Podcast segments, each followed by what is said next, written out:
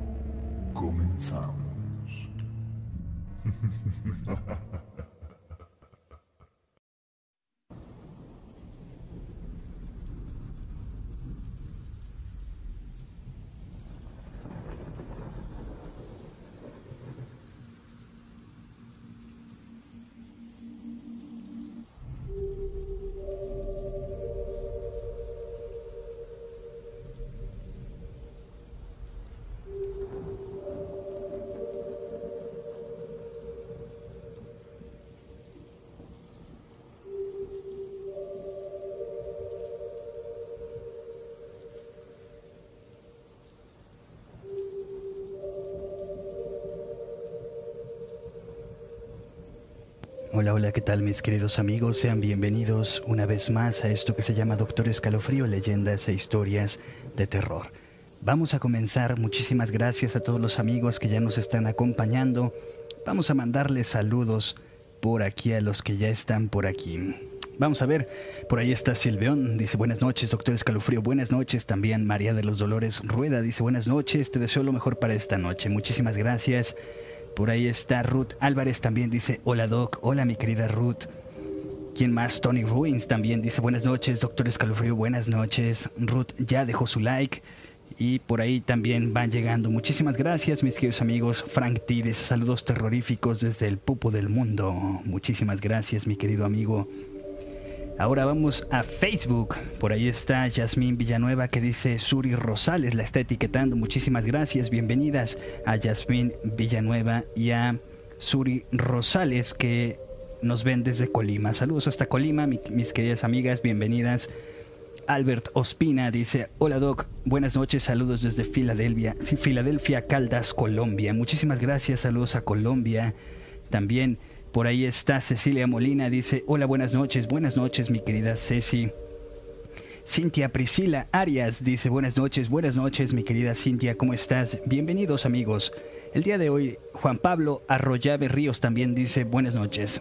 El día de hoy, mis queridos amigos, les tengo preparados 10 historias espeluznantes sobre viajes interdimensionales. ¿Ok? Ahí está. Muy bien. Espero que se esté viendo bien. Eh, por ahí dice Frank. Doc, ¿qué opinas de las lagañas de las mascotas? Que es súper peligroso. Claro que sí, es súper peligroso, mi querido amigo. Eh, para los que no sepan, hay una leyenda urbana en muchas áreas de Latinoamérica que se cuenta que si tú te pones las lagañas de los perros por cierto tiempo, que de, después de hacerlo podrás ver espíritus y cosas que ellos ven, ¿no? Eh, muchas personas lo han intentado, afortunadamente no muchas han tenido estos, estos efectos, pero recordemos que las lagañas son el método de eliminar bacterias y cosas extrañas de los ojos, ¿no? Entonces si te lo pones, te estás poniendo todos los desechos que eh, se limpia el perro Recordemos que ellos pues juegan en la tierra y hacen muchísimas cosas, ¿no? Ellos están diseñados para eliminar todo esto. Imagínense si ellos están más expuestos a todos estos contaminantes y ese color amarillento es por la acumulación de bacterias. Entonces, si ustedes se lo ponen, la verdad es que se van a generar una infección horrible y es posible que pierdan la vista. Entonces no lo hagan, mis queridos amigos, cuídense mucho. Eh, las leyendas urbanas son leyendas y lamentablemente pueden terminar en una tragedia, ¿no? No hay que creernos todo. Nosotros siempre les decimos la verdad, siempre los tratamos con la verdad y a lo mejor no tenemos muchos seguidores por eso mismo, ¿no? Pero, pero no les mentimos y la verdad es que nos gusta ser totalmente sinceros con ustedes. Por ahí dice Alecito Marcos, hola Doc, buenas noches, buenas noches mi querido Ale, ¿cómo estás? Gracias.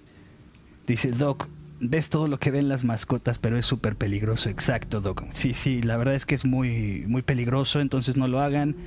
Em, vamos a ver si podemos narrar un creepypasta por ahí. Hay uno interesante de que habla de lo mismo, pero pues nosotros de una vez les decimos que no lo intenten, ni siquiera que, no les pase por la cabeza, es muy peligroso. Se pueden quedar sin, sin, sin, sin vista y es, pues imagínense, no, no hay, no hay remedio para esto.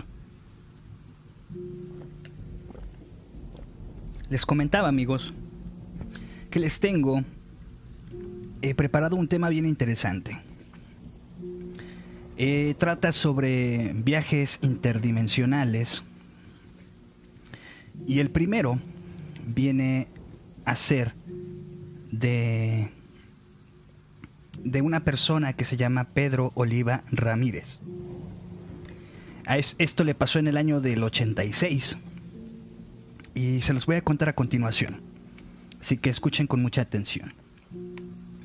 Dice así, en noviembre de 1986, Pedro Oliva Ramírez se sorprendió al darse cuenta de que conducía por una carretera desconocida para él, mientras repetía, por enésima vez el camino desde Sevilla a Alcalá.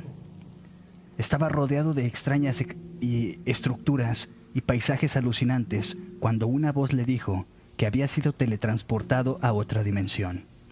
Los coches que le rodeaban pasaban a intervalos exactos de ocho minutos. Eran anticuados, blancos o beige, con rectángulos oscuros. Después de un rato, encontró un desvío con letreros hacia Alcalá, Málaga o Sevilla. Sin embargo, cuando comenzó a conducir hacia Sevilla, se sorprendió al verse al lado de su casa de Alcalá, de Guadaira. Cuando volvió, no pudo encontrar todo lo que había visto a la ida. ¿Qué tal? Entonces, al parecer había cambiado de dimensión, las estructuras eran totalmente, totalmente diferentes y pues no conocía, ¿no? Comenta que se desvió para conducir a Sevilla y ni siquiera se dio cuenta cuando eh, pues cambió de nuevo de dimensión, algo muy extraño. Esto pasó en España, mis queridos amigos. Eh, bueno, como les decía, pues ustedes tienen la última palabra, ¿no? ¿Qué piensan ustedes sobre esto? Coméntenos y por ahí estaremos leyendo lo que nos digan en los comentarios.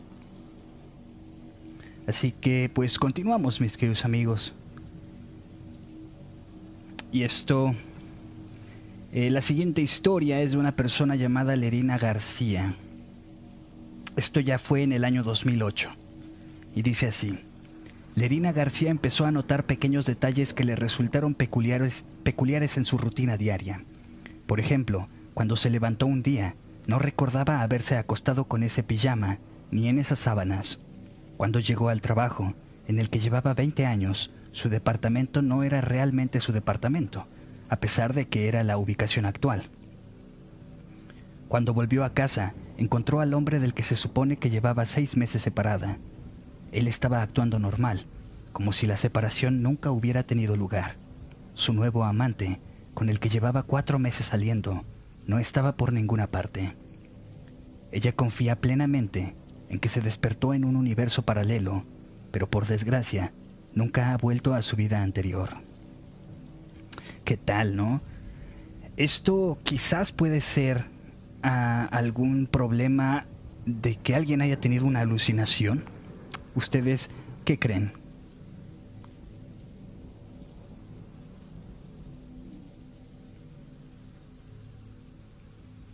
Vamos a escucharlos por, bueno, más bien a leerlos. ¿Qué, qué opinan?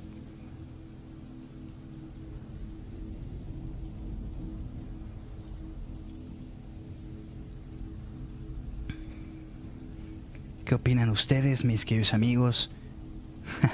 a lo mejor se hizo, se hizo la loca, ¿no? y dice, no, pues, ya nos habíamos separado y andaba con alguien más. Tenemos llamado. Vamos a ver quién nos habla. Hola, hola, ¿qué tal? ¿Quién habla? Hola, hola, este, mi nombre es Javier. Hola, bienvenido amigo Eh, Javier, buenas noches. Buenas noches. Este, perdón. Bueno, mm, es que estaba indagando en Twitch y la verdad sí me llamó la atención como que contar. No sé si se pueda llevar a cabo o mencionar como historia sobre el viaje interdimensional, pero más bien tuve como una visión del futuro. Está, bueno, no sé si pueda contar. Claro, adelante mi querido amigo, ¿me puedes repetir tu nombre? Claro, eh, Javier, Javier. Axel. Javier, ¿qué, perdón? Axel. Axel. Ok, perfecto, mi querido amigo Javier. Te escuchamos, claro que sí, aquí son bienvenidas todas las historias. Entonces tú nos viste desde Twitch. Así es. Muy bien, entonces, bueno, eres la primera persona que nos llama desde, bueno, que nos vio desde Twitch y nos llama desde ahí. Entonces, bienvenido y muchas gracias. Eh, eres la primera, así que no se me va a olvidar. que a ti tampoco se te olvide y bienvenido al programa. Ah, muchas, muchas gracias. Igual, este, bueno, igual al final pues comento esa duda. Bueno, todo empezó de, estamos hablando de que en la prepa iba en cuarto semestre, tenía, ¿cuántos años? De 14, no, no, no, no, no, entre 15 y 16 años, estamos hablando que iba en cuarto semestre de bachillerato. Claro. Es, lo cual es curioso. Bueno, el punto es que estaba en clases de inglés. Eh, se acercó una encargada. Eh, no no recuerdo en qué área se, se encargaba esta esta bueno de la prepa no el punto es que llegó nosotros estábamos como pues, ahí en clases de inglés le comentó al profe eh, y el profe se nos acerca oigan ustedes recuerdan a un profesor así, eh, bueno, por respeto no puedo decir su nombre, bueno, no sé, ¿verdad? Pero el punto es que eh, nos mencionó su apellido, no, sí, lo conocemos, pues nos dio geometría analítica en segundo semestre. Ah, es que, ¿qué creen? Eh, les tengo una mala noticia, él falleció. ¿Qué sucedió? Que mi mejor amiga en ese entonces de la prepa y yo nos quedamos petrificados y helados porque porque yo anteriormente, meses atrás, no, realmente no recuerdo cuántos meses pasaron, pero el punto fue que meses atrás yo le dije a mi mejor amiga que tuve un sueño donde yo me encontraba en el funeral del profesor. Comenté tal cual las características, yo estaba en una posición y enfrente estaban mis compañeros sosteniendo un, arreglo floral con su apellido del profesor. Yo pues lo vi como algo normal, fue como que, bah, o sea, no le tomé importancia, pero nos llegó la noticia, fue como que, que o sea, me asusté, nos asustamos, nos quedamos súper desconcertados. Eh, fue como que, güey, o sea, ¿qué, qué, ¿qué sucede? No sé, no sé. Y lo peor es que en ese entonces eh, la jefa del grupo dijo, ¿saben qué? Mm, ¿Qué les parece si hacemos algo al respecto eh, para respetar o no, no sé cuáles eran las palabras, pero no sé si ustedes quieran eh, apoyar o pues para comprar algo, ¿no? Y ir a visitarlo, no, que sí está bien. Lo peor fue que tal cual compraron el mismo, la misma corona eh, floral junto con el, el, el apellido tenía un listón, las mismas rosas, los mismos colores no sé, o sea, me quedé súper, pues... Impresionado. Impresionado, o sea, realmente no supe cómo reaccionar. Lo peor fue que también fui, acudí a la, a la, a la fiesta, bueno, no a la fiesta, más bien ahí al, al funeral, y estaba en la misma posición y tal cual mis compañeros sosteniendo el ramo con el con el apellido y yo enfrente, o sea, enfrente viendo, viendo, pues viendo tal cual, ¿no? O sea, lo, lo mismo que había tenido el sueño, como un déjà vu, vaya. Eh, no, no sé, no supe cómo reaccionar, no supe cómo, pues sí, cómo, cómo procesar todo esto, porque no, no sé, fue, fue bastante horrible, diría yo. No, no, no, no supe cómo, cómo llevar a cabo todo eso. Eh, pero sucedió y pues no es como que me creyera alguien o no, pues hay que tratar de evitar porque de igual manera creo que no había manera de evitarlo desafortunadamente. Solo recuerdo que falleció, no sé si, mm, o, sea, más bien recuerdo que tenía o empezó a presentar eh, mucho dolor y lo fueron a operar, no recuerdo si es del riñón o del páncreas o incluso del hígado, pero pues en ese entonces falleció, pues cuando lo estaban operando se complicó y pues falleció, entonces como que no había manera de tratar de evitar todo eso. Eh, sí, totalmente quedé, quedé petrificado, no, no, no supe cómo reaccionar al respecto y pues así sucedió, ¿no? Y de hecho hasta tuve otros, bueno, no sueños así tal cual, donde dos sujetos me, me iban a, o más bien me asaltaron y como dos, tres días después me asaltaron. Entonces, eh, está está raro eso, ¿no? O sea, no no ni, no es como que yo fume o me drogue así, no soy de esas personas. No, no, no. Pero sí es es totalmente mm, me saca de onda todo eso. Claro, está impresionante. Fíjate que nunca nos había llamado alguien para contarnos algo por el estilo, pero se me hace súper impresionante. Eh, es, fue como un sueño premonitorio, ¿no? Lo, lo extraño aquí es que muchas Claro. personas no, no lo sueñan, pero no, no lo, o sea, no es tan exacto. Y lo que tú nos estás comentando es que incluso tenía los mismos colores, eh, pudiste ver el listón, la corona, la misma corona, estaban tus compañeros, todo pasó exactamente y pues cuando te dieron la noticia, a ti y a tu mejor amiga, pues les cayó como balde de agua fría, fue impresionante, ¿no? Me- no, no me imagino cómo debe de ser, eh, pero pues como dices, te quedaste petrificado y no es para menos. eh, a mí se me hace demasiado impresionante, mi querido amigo Javi. Sí, no, sí, muchas gracias. Igual, pues ya de ahí, pues, ya pasó muchos años. Allá actualmente tengo 25 años, ya, Ok, no, pues siete años que salí de la prepa y entonces, pues digo más que el sueño que otra vez que justamente tuve donde me iban a asaltar. No, no descriptivamente así tal cual, pero pues una o dos semanas, no recuerdo, pues sucedió, o este, me asaltaron.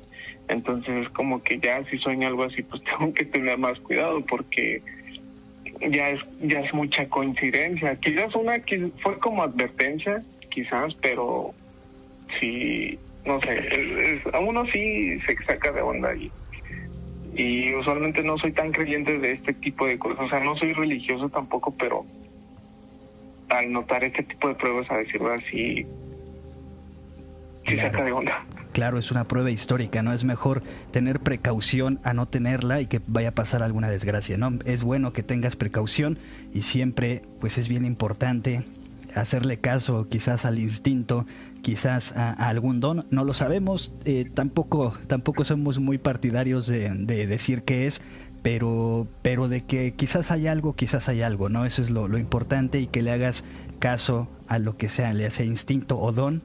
eh, a veces el cuerpo, la mente nos da algunas señales. Sí, sí, sí, totalmente. No. Así es, mi Bueno. amigo Javi. Pues igual, pues creo que sería toda mi anécdota y pues igual, pues muchísimas gracias. Gracias a ti, mi querido amigo. Este, creo que tenías una duda, nos puedes preguntar sin ningún compromiso, no te preocupes. Ah, sí, bueno, es, es que he estado viendo que empiezan a comentar aquí en, en el chat, Ah, sí. pero no veo, o sea, te digo, yo estoy en Twitch, pero en sí, pues no estoy viendo el chat que están comentando. No sé si este es tu canal oficial o lo estás mm, haciendo directo en otra plataforma. Mira, hacemos directo simultáneo en Twitch, YouTube y Facebook. Entonces ahí estamos en las tres plataformas. Entonces cualquiera nos puedes encontrar como Doctor Escalofrío y ahí estamos para, para lo que gustes. Nos puedes contactar al número también a este por WhatsApp para enviarnos lo que gustes. Ahí estamos disponibles a las ocho y media de la noche a diez y media y a veces si se alargan las historias y se pone bueno, pues nos echamos mucho más. Ah, ok. No, sí, bueno, pues muchísimas gracias. Sí, este, tenía esa duda porque sí se me hacía raro, o sea, porque en Twitch nada más estoy viendo uno que soy justamente, creo Sí. que soy el único. Sí, es que apenas Eh, empezamos por ahí, ajá. entonces no tenemos muchos, por eso te digo, eres el primero que nos llama desde Twitch. Y, Ah, ok. ajá, entonces por ahí también estamos incursionando y ya, afortunadamente tenemos un, un nuevo seguidor, ¿no? Así que bienvenido a los Escalofriends y Escalofans. Aquí todos los amigos te dan la bienvenida en el chat. Ah, bueno, sí, muchísimas gracias. A ti, bueno, amigo pues Javi. muy amable y gracias por mm, el tiempo, ¿no? De, de, de contar esta historia que sí, ya ha pasado mucho y, eh, pues bueno, pues muchísimas gracias. Así es, amigo. Gracias a ti, cuídate mucho y ahí estamos a la orden. Sí, hasta luego. Hasta luego. Gracias. Hasta luego, bye. ¿Qué tal? ¿Qué tal? Impresionante, ¿no? Dice, ¿cómo es el de Twitch? El de Twitch también nos encuentran como Doctor Escalofrío, para todos los que gusten vernos por ahí. ¿Ok? Nos pueden ver en cualquier lugar que sea eh, Twitch, en YouTube o Facebook. Afortunadamente ya como tenemos esta computadora podemos transmitir eh, simultáneamente en las tres plataformas, ¿no? Entonces, por ahí si gustan, nos pueden ver desde cualquiera, ¿eh? no, no hay problema, el chiste es que nos vean y nosotros con mucho gusto pues aquí los acompañamos. ¿Ok? Saludos al amigo Javi, muchísimas gracias también por estar con nosotros desde Twitch. Y ahora por ahí estamos mandando saluditos a los amigos que van llegando vía Tamara Tuni, muchísimas gracias. Velvet también, buenas noches, bienvenida, muchísimas gracias. Échale ganas. Por ahí vimos que dices que tienes la las manos en la masa, así que pues ahí andamos. Eh, por ahí, por Facebook llegó Marcelo Milán y dice, buenas noches amigo, muchísimas bendiciones para esta noche. Gracias mi querido amigo, también para ustedes. Este, Ejidi Yasmín Carvajal dice, saludos, ¿qué tal? Buenas noches, saludos, muchísimas gracias por acompañarnos. Estamos transmitiendo totalmente en vivo. Y ya dice Silveón por ahí, bienvenido a los Escalofriends y Escalofans, mi querido amigo Javi. Dice Ruth, ¿ya escribiste tu historia? ¿Qué tal mi querida Ruth? ¿Ya nos escribiste tu historia para que nos la cuentes? Vamos a seguir con los relatos de viajes interdimensionales, ¿ok? El amigo Javi nos contó sobre su experiencia a un sueño pues premonitorio, ¿no? Bueno, esta es de Carol McHenley y dice que ella conducía en el año 2008 desde California a su casa en San Bernardino, eh, cuando se paró en Riverside, su ciudad natal y pronto se dio cuenta de que aunque la ubicación geográfica era correcta, esa no era su ciudad. No pudo encontrar la casa donde se crió, ni la de sus familiares, ni siquiera el cementerio en el que estaban enterrados sus abuelos. Sin embargo, sí que encontró otros puntos de referencia como la universidad o el instituto. La gente que veía le resultaba de lo más extraña, por lo que no dudó en irse rápido de allí. Carol cree que estaba en una dimensión paralela, la próxima vez que visitó la ciudad para el funeral de su padre, sí que encontró los lugares que recordaba. ¿Qué tal? Por ahí, este, una persona nos comentaba hace mucho tiempo, no me acuerdo quién fue, si fue nuestra querida eh, Leti Olivo, Norma Sánchez, no me acuerdo, pero nos comentaba que había ido a un pueblito y entonces, buenas noches mi querido amigo Perrito Fantasma, ¿cómo estás? Gracias por acompañarnos, bienvenido. Y nos comentaban mis queridos amigos que ella había ido a un pueblito y que entonces comentaba, estaba en el cuarto de una habitación y que al ir llegando en, automóvil todo cambió y que se habían perdido. Y ya después dice que estuvieron dando vueltas y vueltas y vueltas hasta que llegaron a la ubicación y ya estaba todo normal. Impresionante, ¿no? Qué, extraño. Pasan estas cosas, amigos. Dice Joe Valde, saludos, buenas noches a todos. Saludos, mi querido Joe, gracias por acompañarnos, bienvenido. Por ahí a todos los amigos, si les está gustando la transmisión, pues no olviden dejarnos su like, compartir este directo sobre todo pues ahí apóyennos, es bien importante, nosotros nos ayuda mucho y ya ven, vamos creciendo un poquito más y llegan más personas. Ejidi Yasmín Carvajal dice distribuido el contenido en varios grupos de Facebook. Muchísimas gracias mi querida Ejidi Yasmín. Mandamos un abrazote desde, desde donde nos ves para mandarte un saludito. Nosotros transmitimos desde México, entonces desde aquí les mandamos un saludote a todos los amigos que nos están viendo de otra parte del mundo. Qué placer llegar a sus países.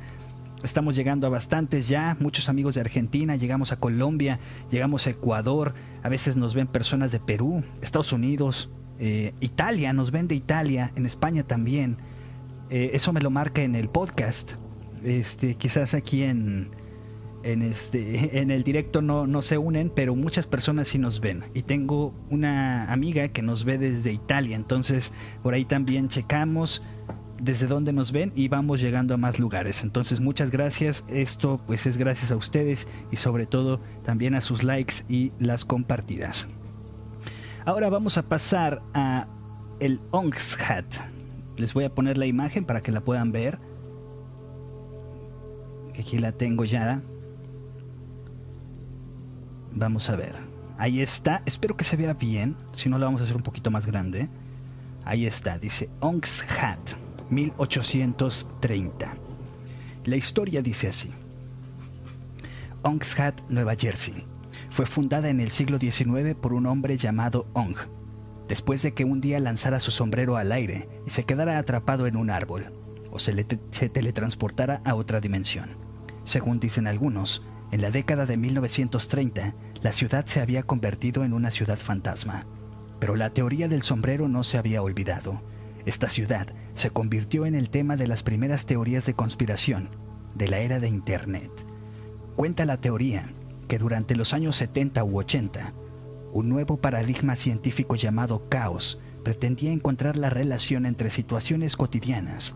Dos grupos de investigadores desarrollaron la teoría de que a través de la conciencia se podría modelar el propio universo, siempre que se tuviera la capacidad de controlar el caos. Por, por consecuencia, se podía poner a disposición del observador el viaje hacia otras dimensiones. Qué tal impresionante, ¿no, mis queridos amigos? Y pues por ahí estamos viendo la, eh, la imagen y dice Town of Ongshat. 1830 tiene un sombrerito que parece una nave espacial, la verdad. Y dice Ongshat, tiene una herradura y dice 1830. Impresionante, ¿no? Ahora vamos al siguiente tema, mis queridos amigos. También les voy a poner la imagen para que la puedan ver y sobre todo que se la imaginen. Muy bien, esta habla sobre los Beatles y dice así. Un hombre con el seudónimo de James Richard afirma que estaba paseando a su perro por el puerto de Canyon, en California en 2009, cuando tropezó y cayó a un agujero. Quedó inconsciente. Cuenta que cuando despertó estaba en una habitación con un hombre y una máquina que no reconocía. Asegura que alguien lo había teletransportado a otra dimensión para ayudarlo.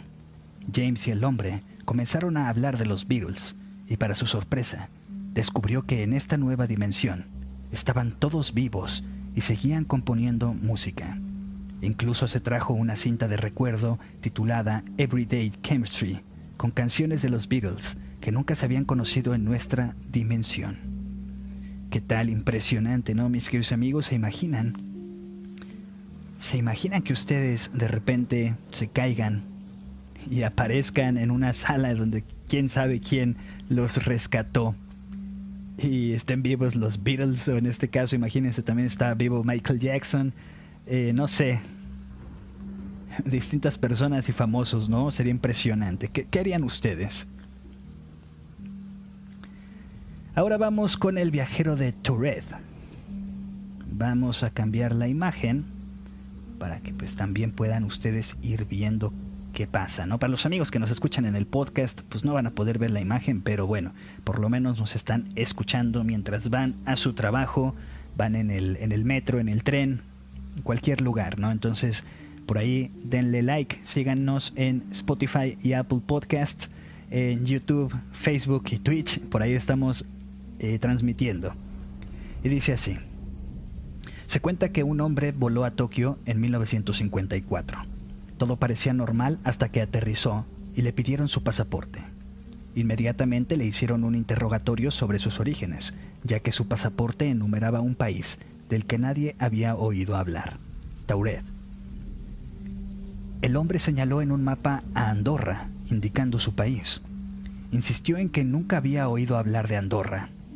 Andorra, mis queridos amigos, está entre España y Francia, ¿ok?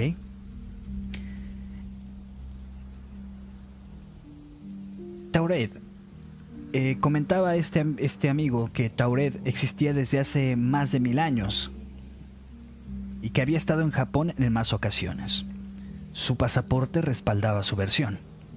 Finalmente lo dejaron irse a su hotel, donde tuvo a dos funcionarios de inmigración en la puerta de su habitación durante toda la noche. Por la mañana, El misterioso hombre había desaparecido sin dejar rastro. La única salida era una ventana, pero se encontraban en el piso 15. Desapareció y nunca volvieron a saber de él. Perdón amigos, me andaba ahogando, una disculpa. Ahora vamos a hablar acerca de la piedra de Marcahuasi, creo que se dice así.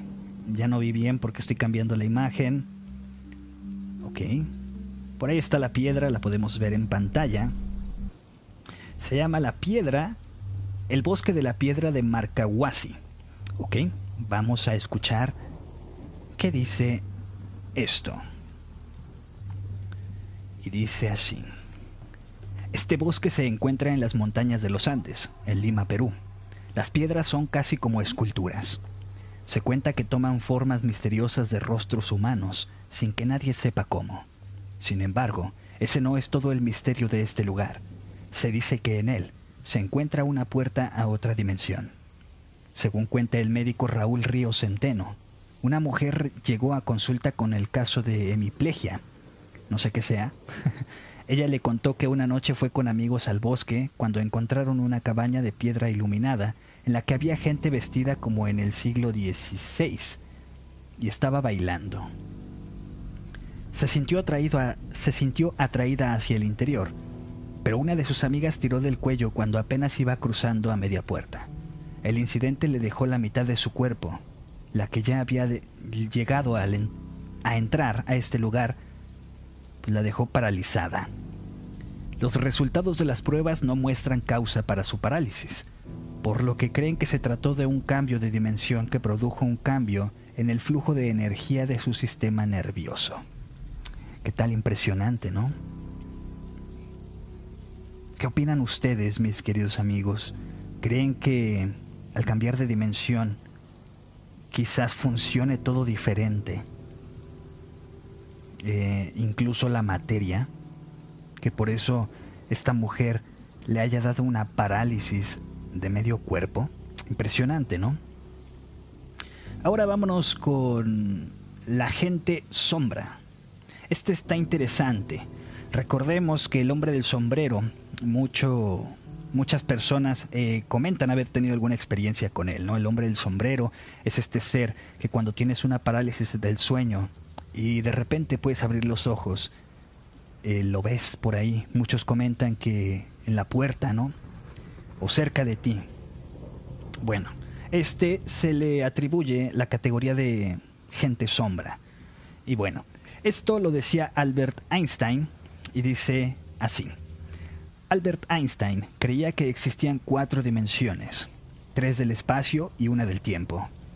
Stephen Hawking respalda la teoría, cuestionando la posibilidad de que hubiese muchas más dimensiones en nuestro universo. Sin embargo, para él, la materia y la luz estaban confinadas a la membrana de la dimensión, por lo que el viaje interdimensional sería imposible, debido a que el espacio-tiempo tiene la capacidad de doblar la luz. Existe la posibilidad de que podamos ver las sombras de las personas e incluso galaxias de otras dimensiones en la nuestra. Los encuentros con estas personas sombra son comunes en Norteamérica. Impresionante, ¿no? Aquí en México sí son comunes. Muchas personas han comentado que sí tienen algún tipo de experiencia con la gente sombra. ¿Ustedes qué dicen, mis queridos amigos? Dice Lilian Medel, buenas noches a todos. Hola, doctor Escalofrío, saludos, buenas noches, mi querida Lilian, bienvenida y buenas noches. Por ahí este, están los amigos, dice Graciela Navarro dice buenas noches, Doc. Saludos a todos desde Tucumán, Argentina. Buenas noches, mi querida Graciela. También está por ahí eh, Claudia Mejía dice, hola doctor Escalofrío, de nuevo aquí contigo, un abrazo desde Colombia. Saludos mi querida parcerita, ¿cómo estás? Gracias por acompañarnos, bienvenida. Vamos, nos quedan dos, dos temas más, mis queridos amigos, de esto que les preparé a ustedes el día de hoy. Y por cierto, estamos preparando un, un, video para el canal bien interesante y hago de una vez la, la invitación. Estoy recopilando historias del programa Mujer del Casos de la Vida Real. Entonces, si alguien sabe de estos episodios extraños o alguno que vio le resultó muy traumatizante, muy perturbador, nos lo puede mandar y nos puede así como describir. Eh, por ejemplo, el perrito fantasma nos mandó un, mensaje que decía, hola Doc, este recuerdo que vi el final de, de, una historia de mujer de casos de la vida real, en el cual eh, Silvia Pinal al final eh, decía que había algo más allá afuera, ¿no? Eso es lo que nos mandó el amigo Perrito Fantasma y dice que no nos puede describir más del episodio, solamente se acuerda que había una mujer que era la protagonista que vivía como un tipo de abducción. Entonces, eh, nos comenta que solamente vio el final y que no puede decirnos más porque no vio más. Entonces, si ustedes tienen algún tipo de información de algún episodio que vieron y les resultó traumatizante, nos puede hacer llegar al número que aparece en pantalla o nos puede comentar directo aquí en el, chat en vivo. Compartido Doc, dice Graciela, muchísimas gracias mi querida Graciela. Pau PM dice, hola, buenas noches, buenas noches Pau, ¿cómo estás? Bueno, continuamos mis queridos amigos. Vamos ahora con el proyecto Montauk. Dice así.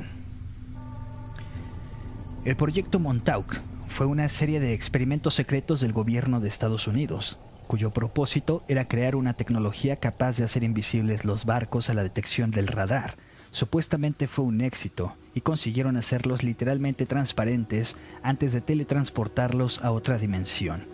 Este no es el experimento Filadelfia, algo así tenía entendido, ¿no? Que querían eh, camuflajear una embarcación. Vamos a seguir viendo. Como muchos tripulantes murieron y los demás sufrieron trastornos mentales, la financiación del proyecto fue retirada. Sin embargo, científicos y funcionarios quedaron tan fascinados que continuaron explorando las posibilidades de la teletransportación y los viajes interdimensionales. El nuevo proyecto se basó en determinar los cambios psicológicos de aquellos que viajaban a otras dimensiones.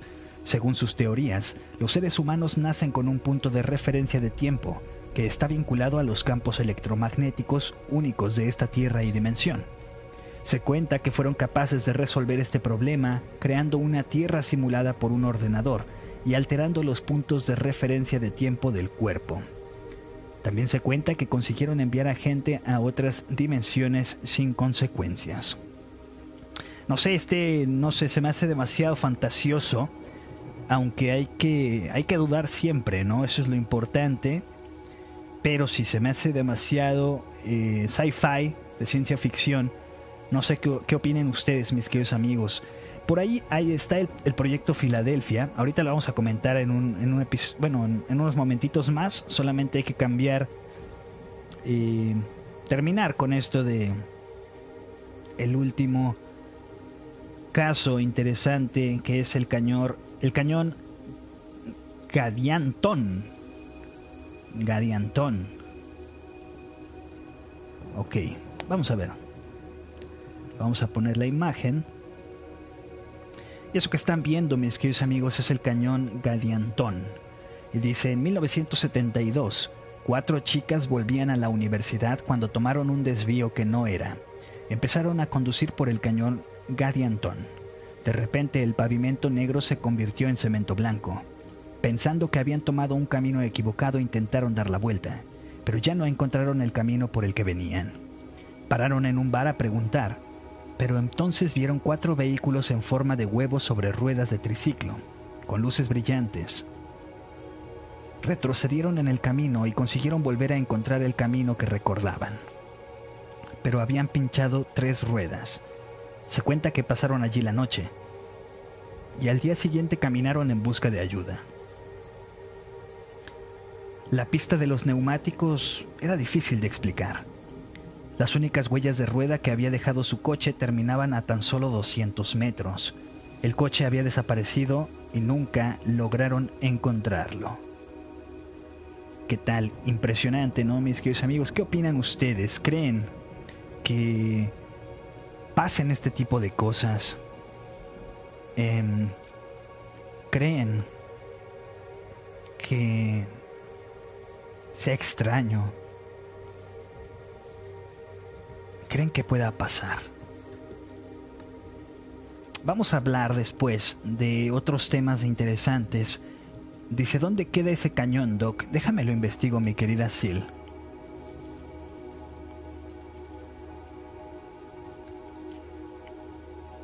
En Utah. Ok.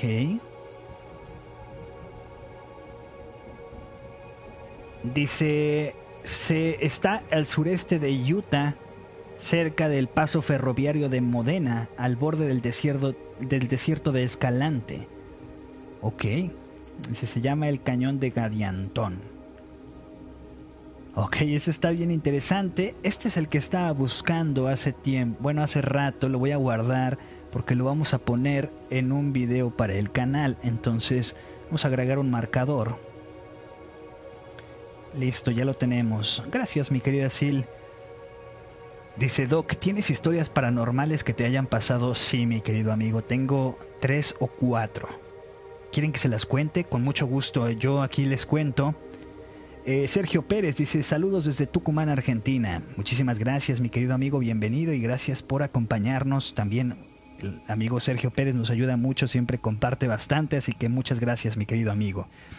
Este, si quieren se las cuento, mis queridos amigos, sin problema. Nada más ustedes díganme.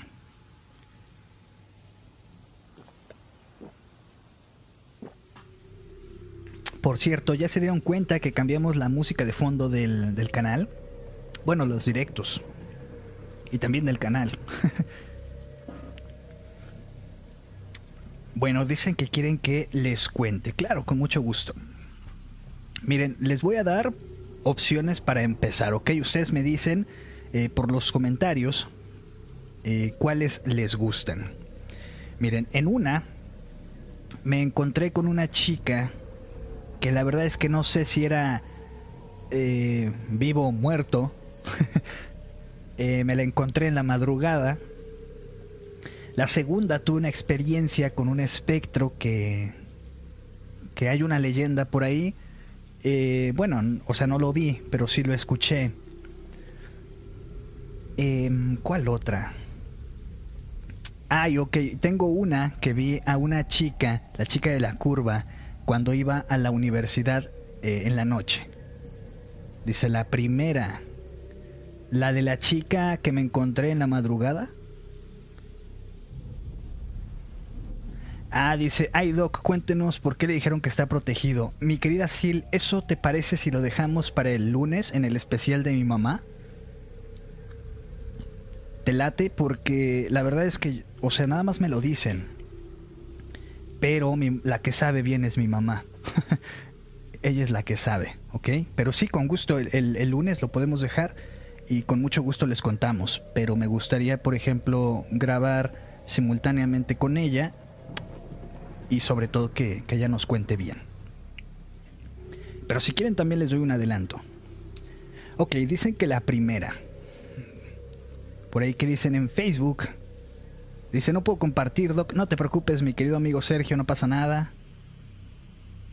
Dice, la primera se escuchó terrorífica. Claro, con gusto. Entonces la primera. De todas maneras les voy a contar todas, así que no pasa nada.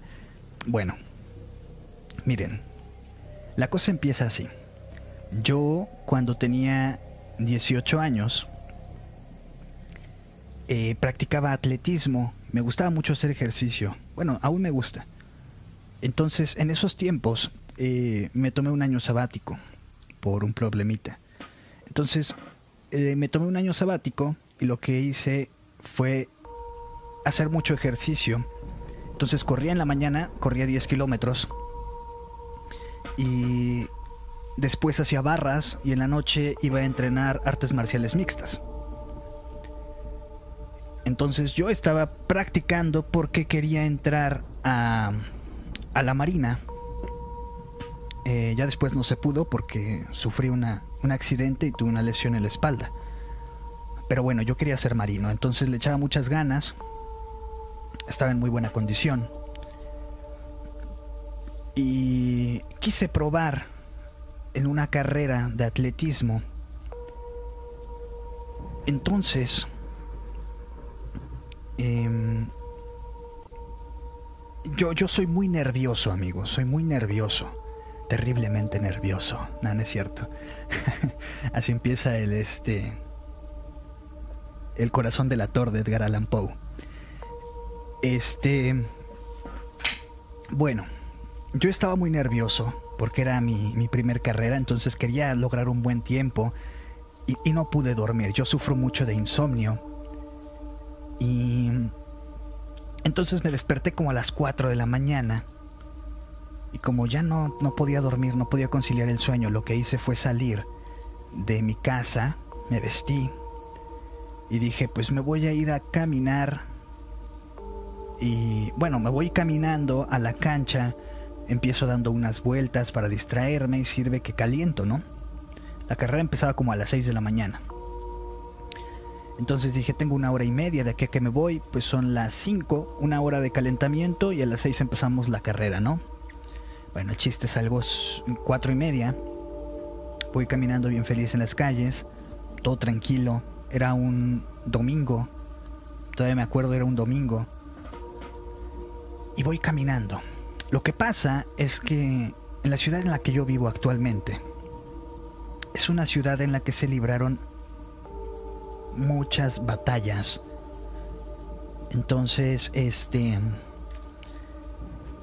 de hecho, en la calle en lo que me pasó esto se llama defensa del agua porque ahí se libró una batalla para em, defender un pozo que era el último pozo que no habían envenenado en la ciudad. En la época de de la revolución, me parece. Sí, creo que fue en la revolución, en la época de la revolución. Bueno, entonces, voy caminando, amigos, y justo en esa esquina de esa calle que se llama Defensa del Agua, Em, voy caminando y atrás de un árbol de un eh, que estaba enfrente de un establecimiento que se llama Italian Coffee que apenas pasó algo también desafortunado por ahí pero no lo quiero comentar por respeto em, me salió una chica como de un tipo vestido victoriano y la verdad es que a mí me dio mucho miedo, no porque fuera un ente sobrenatural, sino porque la cosa está complicada, ¿no? Nosotros sabemos que hay chicas que a veces trabajan con la mafia, que trabajan con los delincuentes, que te, que te hablan quizás y que terminan robándote, haciéndote algo mucho peor, ¿no? Hablamos de de una privación de la libertad. No digo la palabra porque puede que no censure YouTube o Facebook. Entonces, a mí me dio mucho miedo. Porque dije, es muy temprano, no hay nadie, la chica está sola. Y me, salió y me dijo, hola. Y pues obviamente yo espantado, nada más le dije, hola. Y, quería seguir caminando y como ella vio que no me detenía, me agarró del brazo y en el momento que me agarra del brazo, yo la siento helada. En ese momento yo pensé que quizás era porque venía de alguna fiesta de disfraces, eh, que era de madrugada, hacía frío, y, que pudo ser por esto, ¿no? Pero la verdad es que estaba muy fría. Yo pensando y espantado porque dije, aquí me van a asaltar.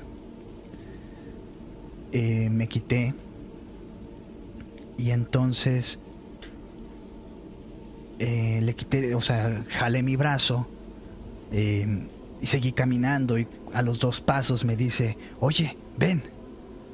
Pero yo ya no volví a, a este, a voltear. Me puse mis audífonos y seguí caminando.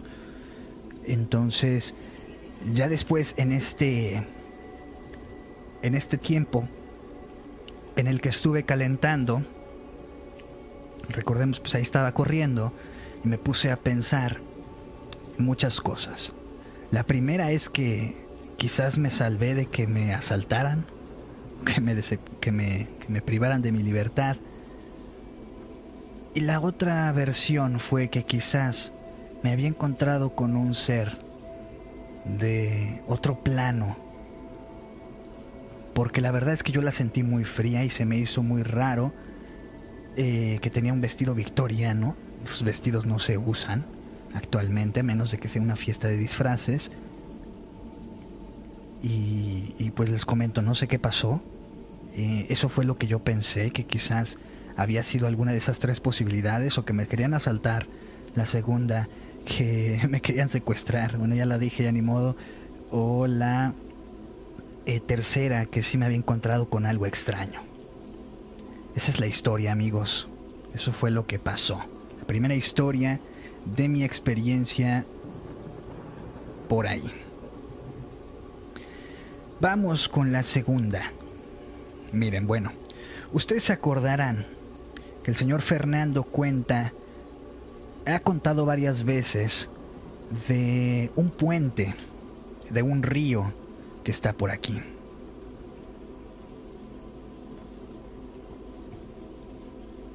Ok. Siempre cuenta de este río, de la ciudad en la que yo vivo. Em, bueno. Yo también como a mis 18, como 17 años tenía una novia que vivía no en la misma ciudad, sino vivía en la ciudad de al lado. Entonces nos divide cierto tramo, ¿no? Ese día este, la fui a dejar a su casa y, me invitaron a cenar porque sus, tíos vendían tacos, entonces sus papás me invitaron a cenar, ¿no? Yo dije, bueno, pues son por tacos y me quedo. Entonces me invitaron a cenar y, se me pasó la, la, ruta y dije, bueno, pues tomaré un taxi, ¿no? No pago los tacos, pero pago, pago un taxi. Y así fue, amigos, me fui ya tardecito, como eso de las 11 de la noche, once y media y mi mamá siempre me había dicho, no pases ni te vengas muy tarde por ese lugar, porque hay una leyenda en la cual se dice que se aparece el Choco.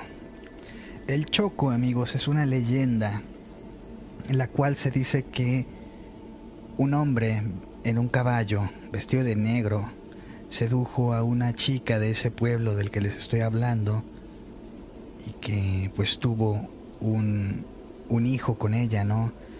Se, se desapareció y, y, pues resultó que, que el papá del niño era el diablo, ¿no? Y cuando nace el niño, eh, cuando lo iban a bautizar en ese puente, lo que pasa es que eh, su madrina le comenta eh, que qué bueno que ya lo van a bautizar, ¿no?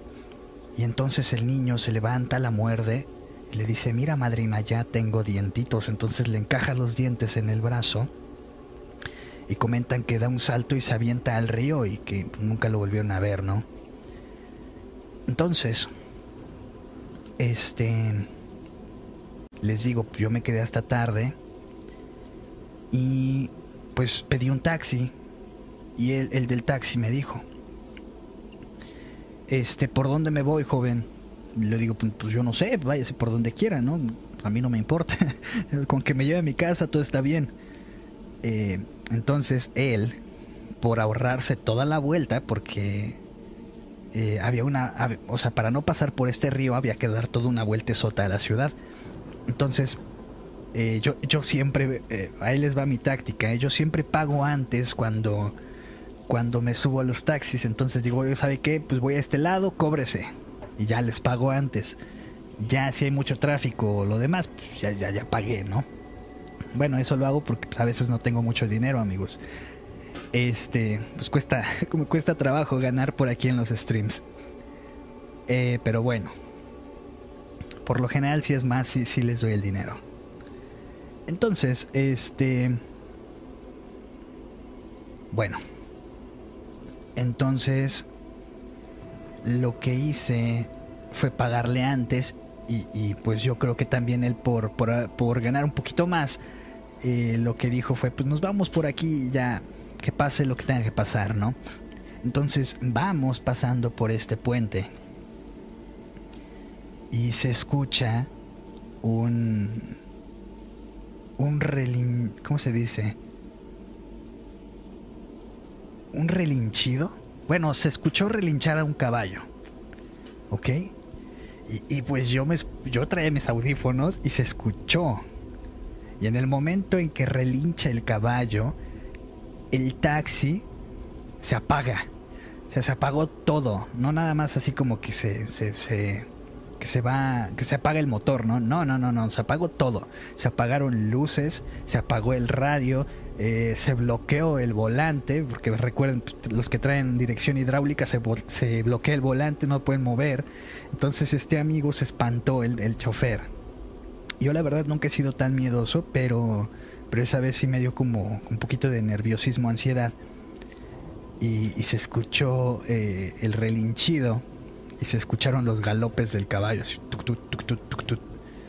Entonces este amigo se puso muy nervioso. Yo creo que era de este lugar, ¿no? Mi ventaja es que pues, yo no, la, leyenda no me la sabía tan bien. Entonces escucha el galope. Y este y ya no este de repente este amigo se pone muy nervioso y le pega al volante y dice no puede ser y en ese momento en que le pega al volante, el taxi vuelve a prender, o sea, no le dio marcha, vuelve a prender y le aceleró y ya nos fuimos. Esa fue la segunda vez este, que tuve una experiencia extraña. Ya llegué y le dije mamá, oye, ¿qué crees? Este, me pasó esto en el puente. Y como a mí siempre me ha gustado todas estas cosas extrañas, este, pues, no, no, o sea, no me espanté tanto, ¿no? Sino que yo lo vi como, como una experiencia eh, extraña de terror, pero, pero tampoco lo vi tan mal. Mi mamá sí me regañó y me dijo, ya te dije que no te vengas tan tarde de ahí, entonces ten mucho cuidado porque eh, pasan cosas y tú a veces nada más estás tentando eh, al diablo, así me dijo. Entonces imagínense, ¿no? Eso fue lo que pasó. Este, después les voy a contar la siguiente. ¿Cuál les había dicho que era? Ah, cuando me fui a, a la universidad en, en la noche. Bueno, Em, yo tengo unos amigos desde hace tiempo, eh, siempre nos juntamos, eh, tres amigos. Ellos decidieron, dos decidieron estudiar este, medicina y yo en ese tiempo estaba estudiando derecho. Esto en la capital, en Cuernavaca. Entonces nos íbamos de aquí de, de Cuautla y ese día estábamos esperando a alguien más, éramos cuatro los que teníamos que, que viajar. Entonces, eh, yo soy muy extraño en cuanto a la puntualidad, soy muy puntual. Entonces yo llegué temprano, siempre trato de llegar 10 minutos antes. Y el cuarto amigo llegó muy, muy tarde, o sea, llegó como dos horas tarde, imagínense. Eh, nos quedamos de ver a las 9, eran las 11. Las 11 cuando llegó. Entonces ya pasamos como 11 y media, 12 por un lugar que se llama Cañón de Lobos. Em, entonces, em, pues en ese tiempo yo fumaba, ya tenía como 20, 21 años, entonces ya estaba en la universidad y dije, bueno, pues ya ni puedo hacer ejercicio. Se me dio como para matar el rato, fumar. Y este... Eh, pero no iba fumando, o sea, ahorita les digo por qué. Entonces íbamos en el carro, en el automóvil, que por cierto era de uno de mis amigos, porque pues yo, yo no, no tenía automóvil. Y, y este... Ya, ¿no? Pasamos por este lugar que se llama Cañón de Lobos. Y de repente, eh, uno de los amigos, que es muy...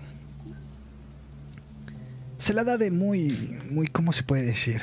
Muy valiente, ¿no? Pero para todo lo que es sobrenatural este es muy collón. De hecho, yo me aprovechaba de eso y luego les cuento qué pasaba, qué hacía yo para espantarlo. Es algo bien interesante y muy chistoso, pero me aprovechaba de eso y la verdad es que lo espantaba muy feo, ¿no? Porque yo sabía que, que él era muy collón para esto. Pero eso a ser otra historia. Si quieren, ahorita la contamos. El chiste es que él, este, empezó a decir, oigan, aquí dicen que pasan cosas. ¿Qué pasa si se nos aparece algo ahorita que es muy noche? Y, pues yo no le contesté porque la verdad yo sabía que era muy miedoso. Y este, pues no le di importancia, ¿no? Veníamos bromeando, veníamos haciendo un montón de cosas. Eh, llegando me parece que íbamos a cenar. Entonces, como yo soy bueno para la cocina, siempre, siempre soy el que hace la, la cena o lo que vamos a comer, ¿no? Siempre, siempre me agarran de, de cocinero. Entonces veníamos planeando que íbamos a cenar, cuando en una de las curvas, déjenme ver si puedo encontrar este, alguna foto.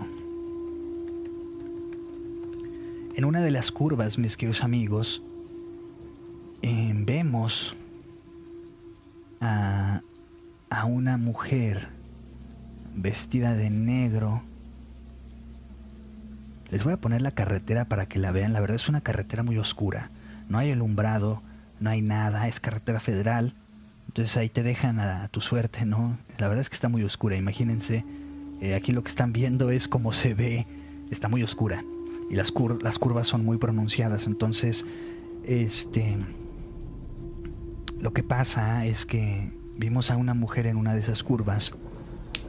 Y, y yo sí me. Esa vez sí me espanté a pesar de que no, suelo ser miedoso, amigos, esa vez sí me espanté, porque yo nunca había visto, o sea, lo había escuchado, eh, pero nunca lo había visto así tal cual. La otra chica, recuerden que yo pensaba que era una viva, ¿no? Pero esta vez yo sabía que eso no era real. ¿Por qué? Porque se veía extraño. La cara no se veía normal. Estaba muy pálida, el, cabello negro sobre, sobre la cara y como manchada de sangre. No había nadie, no había ningún carro, éramos los únicos en la, en la carretera. Entonces, pues a mí sí me dio miedo, ¿no? Y, este amigo, la verdad es que se quedó petrificado, el que les digo que era muy collón. Eh, el, del, el que iba manejando, eh, pues no sé si se espantó, ¿no? No, no, no dijo nada. Y el otro amigo tampoco dijo nada. Entonces yo nada más les dije, miren, ¿qué es eso? Y la verdad sí me espanté. Entonces no suelo gritar, pero, o sea, no grité, pero sí también me quedé como pasmado, quedé impresionado. Fue como un balde de agua fría. Y lo único que pude decir, pero no inventes, ¿qué es eso, no? O sea, es así, no inventes, ¿qué es eso? Eh, o a lo mejor pude decir, no seas cabrón, ¿no? es lo que suelo decir cuando me espanto. Entonces, algo así dije, alguna de esas dos cosas dije. Y, la verdad es que sí, sí me espanté. Eh, estos amigos ya no dijeron nada, solamente este, pasamos a este lugar, prendimos un cigarro. Cuando llegamos ya no dijimos nada, no cenamos, nos fumamos otro cigarro y a dormir. Este, eso fue todo ya no hicimos más. Este... Y ya no, y apenas le pregunté a un amigo que si se acordaba de esto y la verdad es que él no se acuerda. Eh, no sé si lo trataron de, de olvidar, si lo suprimieron como un recuerdo muy traumático. La verdad es que es que es extraño, ¿eh? Em, miren, yo, como les comentaba, tengo síndrome de Asperger, ¿no? Entonces, a mí difícilmente las cosas se me llegan a olvidar, menos, menos cosas que veo o que vivo. Es más fácil que se me olvide la teoría que se me olvide algo que vivo o veo. Entonces, lo atribuyo a esto, ¿no? Que quizás se les haya olvidado, quizás lo quisieron suprimir, pero yo estoy seguro porque eh, yo le comenté a mi mamá y ella sí se acuerda que le comenté, entonces no soy el que está alucinando, ¿no? Entonces como yo pensé esto, este, esa es mi suposición, ¿no? Que trataron como de evitar el recuerdo. Extraño. Y mi mamá, este, pues siempre que pasamos por ahí me dice, oye, ¿te acuerdas? Y le digo, sí, sí, sí me acuerdo. Entonces por eso les digo, o sea, no lo estoy inventando, no, no fue una alucinación mía. Esmeralda Villalba dice, hola, hola, ¿qué tal mi querida Esme? ¿Cómo estás? Gracias por acompañarnos, bienvenida. Estamos contando unas historias eh, que me pasaron a mí, eh, experiencias paranormales, un poquito aterradoras, ¿no? Dice Ruth, a lo mejor, Doc, ellos se asustaron tanto que su mente los lo trató de borrar. Sí, eso es lo que yo pensé, mi querida Ruth. Enrique Bracamonte, saludos. ¿Qué tal, amigo? Bienvenido, gracias. Eh, también por ahí están los amigos eh, que nos están saludando. Muchas, muchas gracias. Bienvenidos a la transmisión. Eh, por ahí voy a estar subiendo este apartado de experiencias paranormales mías para que las puedan seguir escuchando, ¿no? Dice, alguien que dijo, el doc sí que es extraño, en buena onda un latino puntual. Mi mamá se enoja porque tiene que, citar a la gente una hora antes para que lleguen a tiempo. Es que, fíjate, mi querida Lilian, mi papá era muy puntual. ellos, bueno, mi papá era empresario. Eh, tenía una empresa, hacía quemadores para General Electric y Mave. Y bueno, e, él y mi padrino pues, se dedicaban a los negocios, ¿no? Y, pues recordemos General Electric y Mave son empresas internacionales.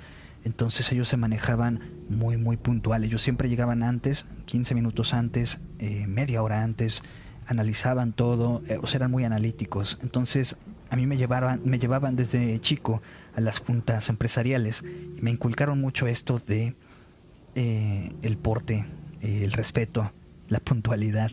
Entonces tengo muy marcado eso. Eh, quizás por eso es que soy muy puntual. Pero sí, a veces, a veces me frustro mucho porque yo pienso que las personas son así, ¿no? Pero ya trato de llegar no tan temprano.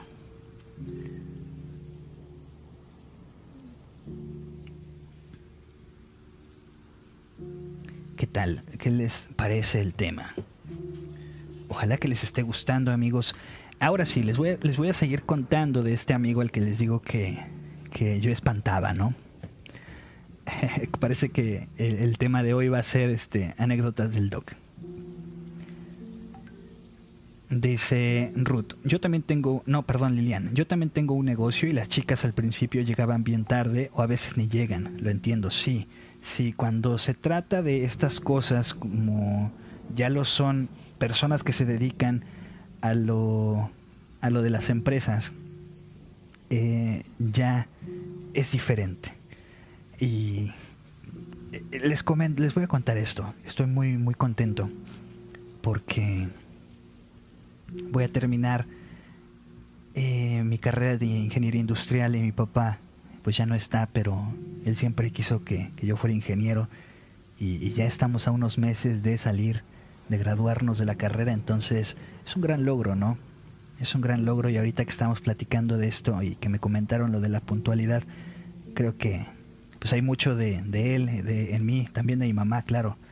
Hay muchas cosas que, que les agradezco y mi mamá me enseñó a leer a los... Me enseñó, bueno, empecé a hablar a los nueve meses, amigos. Nueve meses de edad.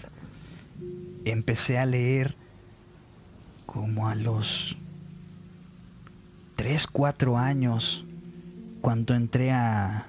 antes del kinder, no, no, no, antes del kinder no, antes de primaria, viene el tercer grado que es preescolar, ¿no?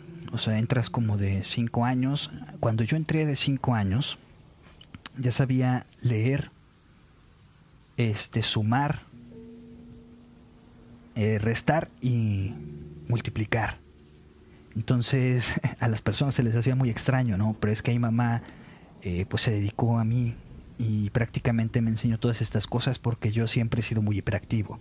Si ustedes se dan cuenta, siempre estoy editando videos, siempre estoy leyendo, siempre estoy haciendo cualquier cosa y, eso es mi hiperactividad la que pues sigue estando, ¿no? Eh, siempre estoy leyendo algo, siempre estoy aprendiendo algo. Eh, entonces, muchas, muchas cosas.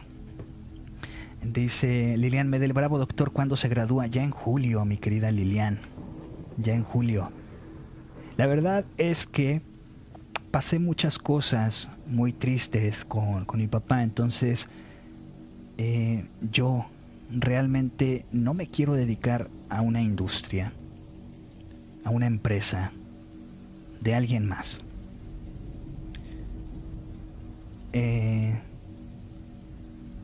entonces, la cosa es que a mí yo les comentaba que quiero emprender, sí quiero aplicar todos los conocimientos de ingeniería, pero más a un emprendimiento. y ojalá que con el canal se, se logre, ¿no? Yo quiero poner un restaurante y una cervecera artesanal, ya veremos cómo se puede poner y, y no nos vamos a rendir hasta, hasta lograrlo, ¿no? Esa es, esa es la idea, amigos.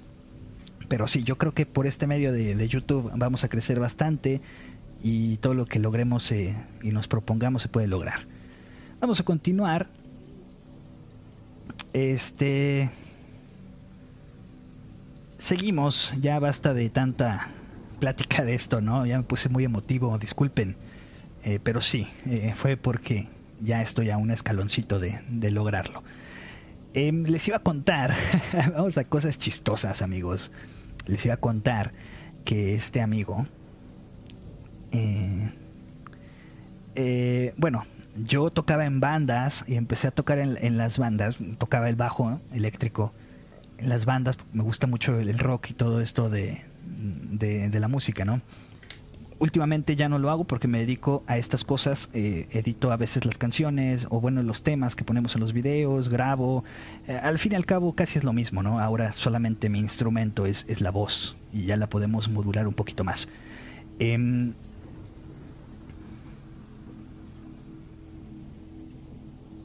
Dice Lilian Medel, no doctor, es mejor ser su propio negocio y no servir y ganar por hora, tal vez in part-time para la experiencia. Claro, claro, yo también pienso lo mismo. Eh, totalmente, no quiero perder más tiempo de vida, eh, no quiero entregarle mi vida a alguien más, sino que quiero dedicarme a, a las personas que quiero y sobre todo a mi familia, ¿no? Eh, aún no tengo, pero, o sea, a mi mamá y a una familia futura me gustaría mucho. Soy muy apasionado en ese, en ese sentido. Bueno, eh, continuamos. Lo que les iba a comentar. Dice Esmeralda Villalba, felicidades futuro Inge, muchas gracias mi querida Esme. Les iba a comentar eh, que yo tocaba en estas bandas, ¿no? Me gustaba mucho. Mi papá quería que tocara guitarra clásica y no, yo me fui por el rock. Él tocaba metal, tocaba rock. Entonces por ahí a veces eh, las voces que ustedes escuchan cuando narramos aquí las voces guturales es porque yo tocaba en una banda de metal y hacía los coros. Entonces esa técnica la, la aplico aquí para todo esto de las historias. Bueno, entonces nos íbamos a la casa de un amigo en la cual espantan. Esa luego se las cuento, también es otra historia, ahorita se las cuento. En esa, en esa también espantan, mis queridos amigos, y ahorita se los voy a contar. Pero bueno, el chiste es que este amigo, eh, mi mejor amigo, lo conozco desde el kinder, imagínense, tenemos eh, más de 20 años de conocernos. Este, entonces, él pedía permiso a su papá y pues ahí nos íbamos un rato, ¿no? Tocábamos, eh, tomábamos, fumábamos. Era, fue mi tiempo de, mucha locura, ¿no? Y practicábamos porque tocábamos en bares. Entonces, descansa mi querida Tamara, descansa, descansen todos los que ya se van, pueden escuchar la repetición, ya saben, en Spotify o aquí mismo en, aquí. Este, entonces, eh, ahí le echábamos ganas, practicábamos, eh, pero esta casa, en esta casa espantan. Ahorita les, yo creo que primero les voy a contar la historia de la casa para que puedan entender el trasfondo de por qué este amigo lo espantaba yo, ¿no? Bueno, este. Así está la cosa. Eh, los familiares de mi mejor amigo son una de las familias más antiguas de aquí. Ellos eh, tienen un balneario, tenían un hotel, el cual fue el más famoso de la ciudad. Ahorita tienen otro hotel. El, el primero se los quitaron porque fue un fideicomiso. Entonces, eh, pues la verdad es que tenían, tenían dinero. Eh, en, en, el lugar en donde, tienen su casa, eh, es una casita chiquita, es la que compró su abuelita. Pero después comentan que una familia que eran vecinos empezó a tener mucho problema económico y empezó a vender sus propiedades. Estos vecinos eran eh, dueños de una hacienda. Entonces ahí todavía se encuentra la chimenea, el chacuaco, les voy a pasar la foto de la casa y voy a ver si le puedo tomar una foto a ver si no me regañan. Entonces, este, ahí, ahí se cuentan que pasan muchísimas cosas. Em, entonces, cuando la abuelita de mi mejor amigo falleció, la sacaron por esta casa que compraron.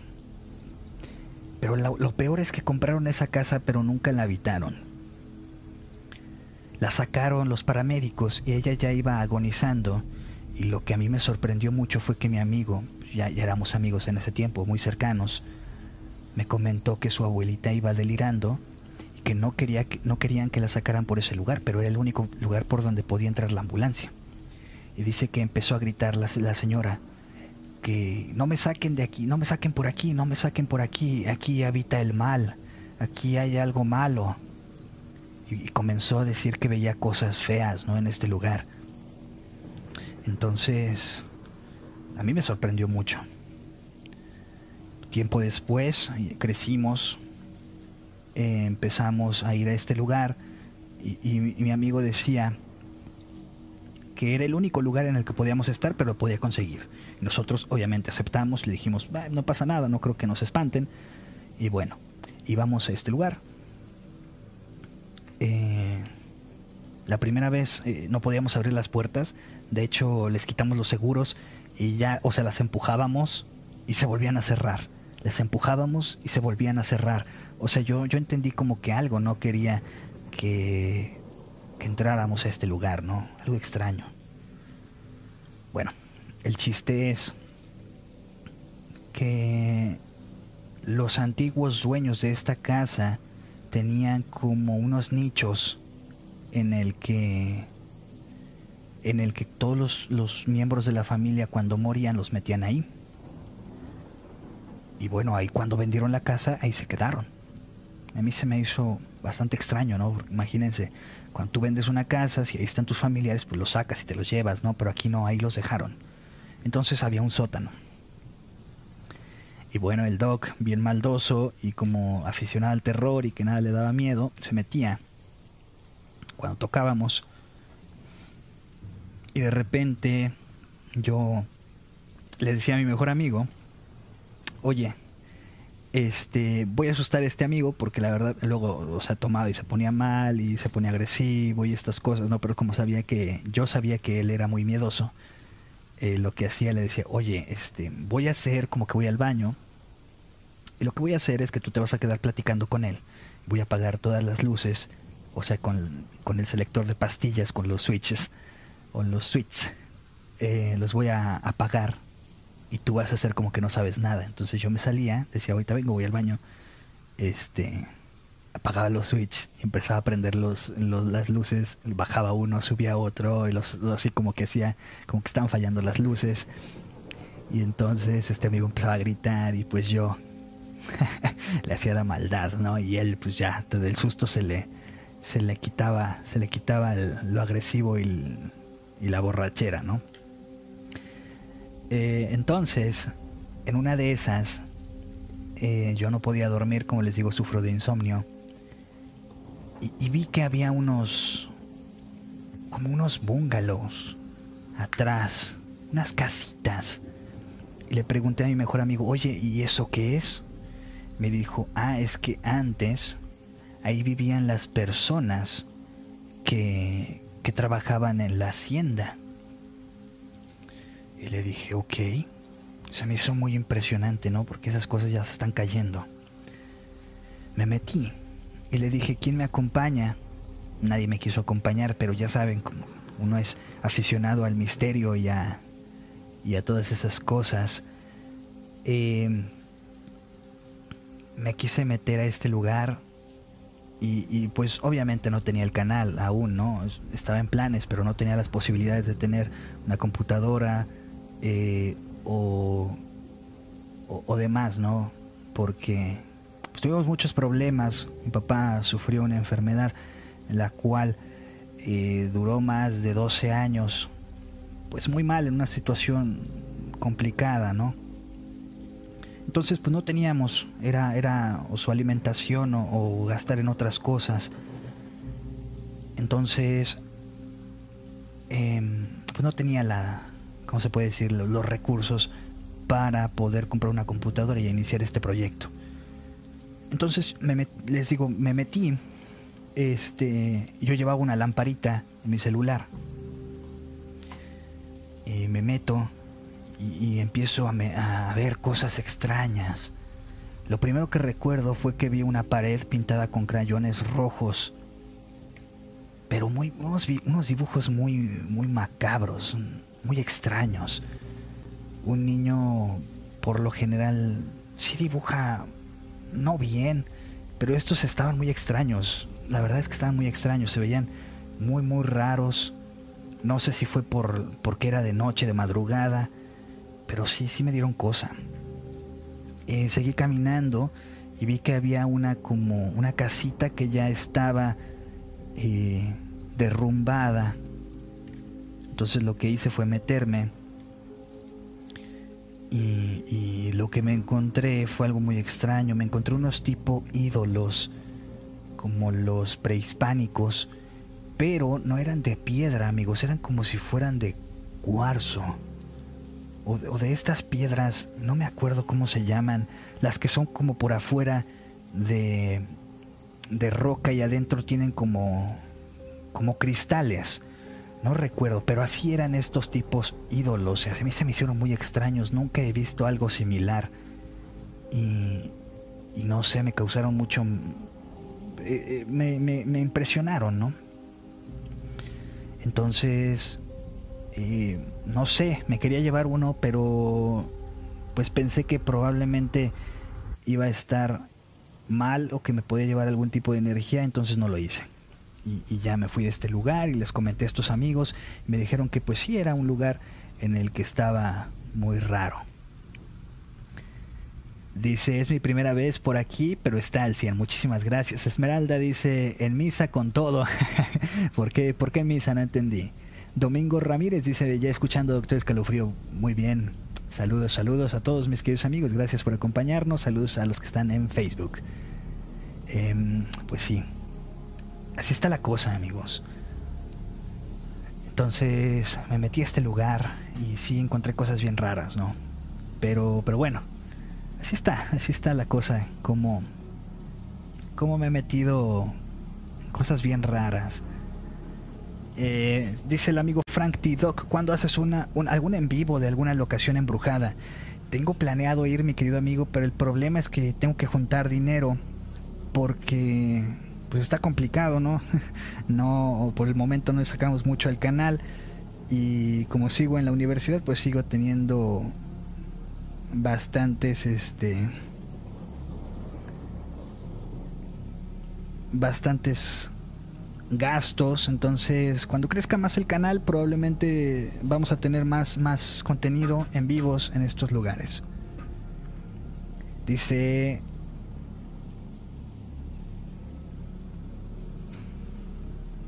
Dice el amigo Sergio que nos mandó una imagen. Mensaje, no se puede publicar el estado en este momento, verifica tu conexión y vuelve a intentarlo. Ah, qué extraño. No te preocupes, mi querido amigo, Ah, nos llama el amigo señor Fernando. Vamos a ver qué tal. Hola, hola, ¿qué tal? Buenas noches, mi querido amigo señor Fernando. ¿Cómo está usted? Hola, doctor Escalofrío. Buenas noches. Buenas Muy bien, doctor. Aquí, desde mi centro de trabajo. ¿Y usted cómo está, doctor? Bien, también aquí contando algunas cosas que nos habían pasado. Oh, sí, doctor. Ahorita antes de que me comunicara con usted, estaba yo este escuchando más cosas de las que le han pasado que no nos había contado antes, doctor. Sí, algunas, este, a veces se me pasan y ya, este, cuando estoy contando me acuerdo y con gusto les comento qué me ha pasado, ¿no?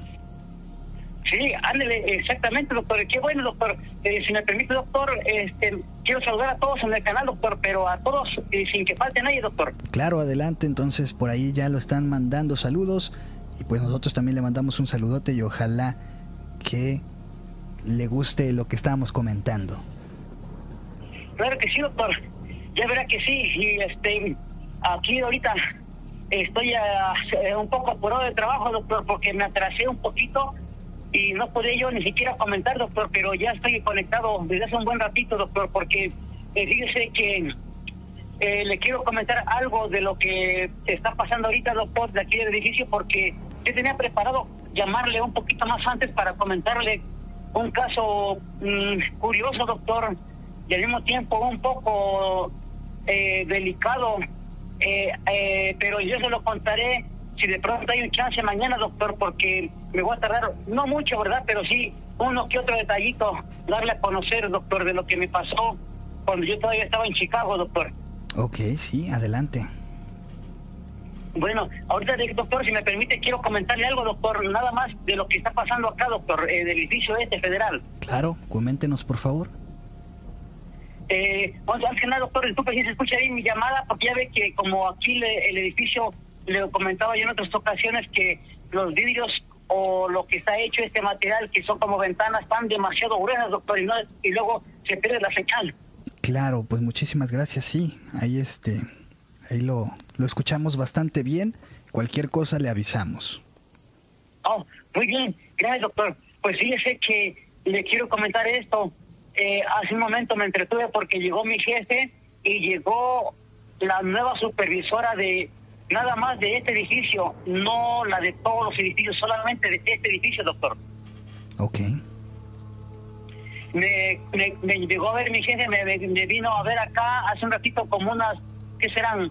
Unas dos horas más o menos, eh, me vinieron a ver y la señora se presentó ante mí, este, me dijo su nombre, y pues ya este mi jefe entre los dos me explicaron de que tengo yo que terminar eh, ya sea el lunes temprano para amanecer martes en la madrugada o el viernes temprano para amanecer sábado en la madrugada porque van a venir siempre, no van a ser dos, van a ser cuatro sacerdotes que van a venir aquí a bendecir, doctor, como ellos dicen por ahí, doctor.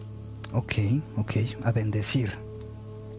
A hacer una bendición y a hacer oración acá por las cosas que están pasando acá, porque esta señora, este, la nueva supervisora de este edificio, vino hoy como a las 12 del día a conocer este, a todas las personas, doctor. Ok. A presentarse con todas las personas y resulta de que este entró sin saber a la oficina de la persona que ya falleció hace dos años, doctor, la que está abandonada esa oficina ahorita, doctor. Sí. Y esa señora sí es más miedosa que cualquier otra persona, doctor, porque, como le decía yo, doctor, ¿quién va, quién no se va a asustar, doctor, cuando, por ejemplo, la señora dice que entró y sintió, pero bastante frío, porque siente muy helada esa, esa oficina, doctor? Claro. Muy fría que se siente. Y ella me lo explicó porque ya ahorita le voy a comentar por qué me, le, comento esto, este, lo que me dijo la señora.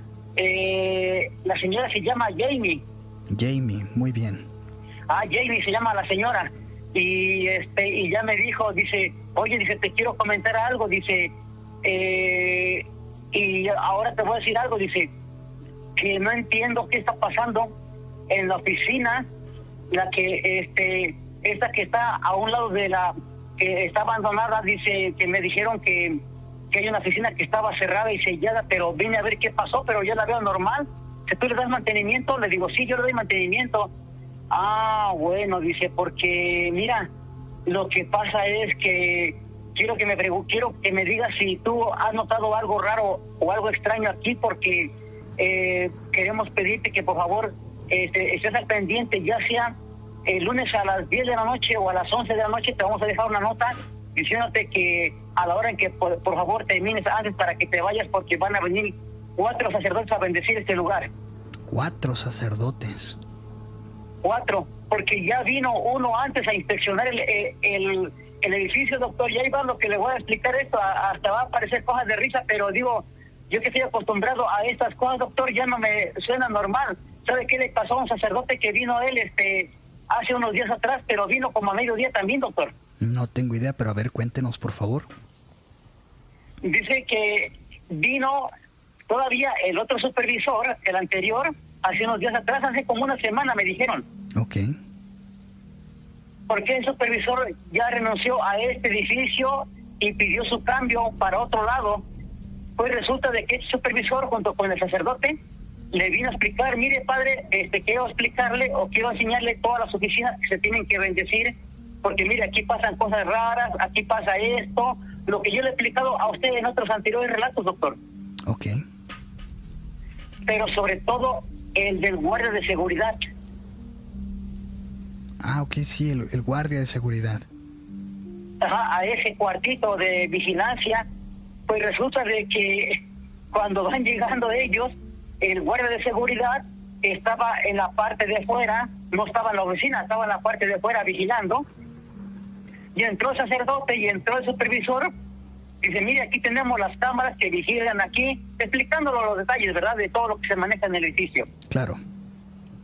Y cuando el sacerdote dice, ah, dice, qué bueno, oye, pues qué bonito está este lugar, dice, hasta las computadoras están muy bonitas, pues cuando le estaba diciendo de las computadoras iba a tocar, el sacerdote iba a poner su mano para tocar el monitor, el monitor que le digo que está grandote, tiene como 40 pulgadas de ancho, doctor, se le cae, doctor, del suelo, doctor, se cae al suelo, como que alguien la empujó, la tiró. Ok. Y dice, el supervisor se quedó espantado y el, el sacerdote también dice, oye, ¿qué, qué, ¿qué está pasando? Yo no fui, yo no fui, dice, yo no fui. No, no, yo lo sé, padre, pero ¿quién lo tiró? No, no sé. Dice, permítame, vamos a levantarlo. Y levantan el monitor, lo ponen en su lugar. Y cómo es que cuando el sacerdote se quedó pensando, dice, esto no me gusta, esto no me gusta. Y al momento ven que las cámaras se empiezan, de la, los monitores, perdón, se encienden y se apagan. La luz interior se enciende y se apaga solamente de ese cuartito de vigilancia, doctor. Ok. Y el sacerdote dice, no, no, no, no, eso no es normal, eso no me parece bien, no me parece bien. Y para colmo de males, para terminar con este doctor, la silla que es giratoria, que tiene ruedas en el suelo y que gira alrededor los, los 360 grados, doctor, Sí. se hace para atrás y empieza a girar de una manera rápida como si alguien estuviera dando vueltas, como si alguien estuviera jugando con esa silla, dándole vueltas alrededor, girándola. Ok. Y el sacerdote y el supervisor dice, no, no, ya no, ya no, ya no quiero estar aquí, ya mejor me voy. Dijo el supervisor, vámonos, padre. Y el sacerdote también se asustó, dice, sí, hijo, vámonos. Dice, no es posible, dice, esto no, no puede ser, no puede ser, no puede ser. Dijo el sacerdote, bueno, que estaba nervioso, que no dejaba de, repetir esa, esa frase o estas palabras. No puede ser, no puede ser, no puede ser.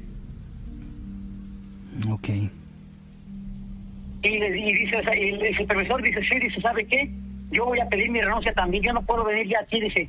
Yo no, yo he venido otros días y he visto cosas como que mueven algunas cosas, pero no le he tomado importancia porque yo siento que son cosas que pasan normales, que pues que se cae una cosa, que se mueve alguna cosa, lo que sea, pero yo pienso que de pronto es imaginación porque estoy cansado o lo que sea, pero ahorita nos está pasando a los dos, no es posible que los dos estamos experimentando las mismas cosas.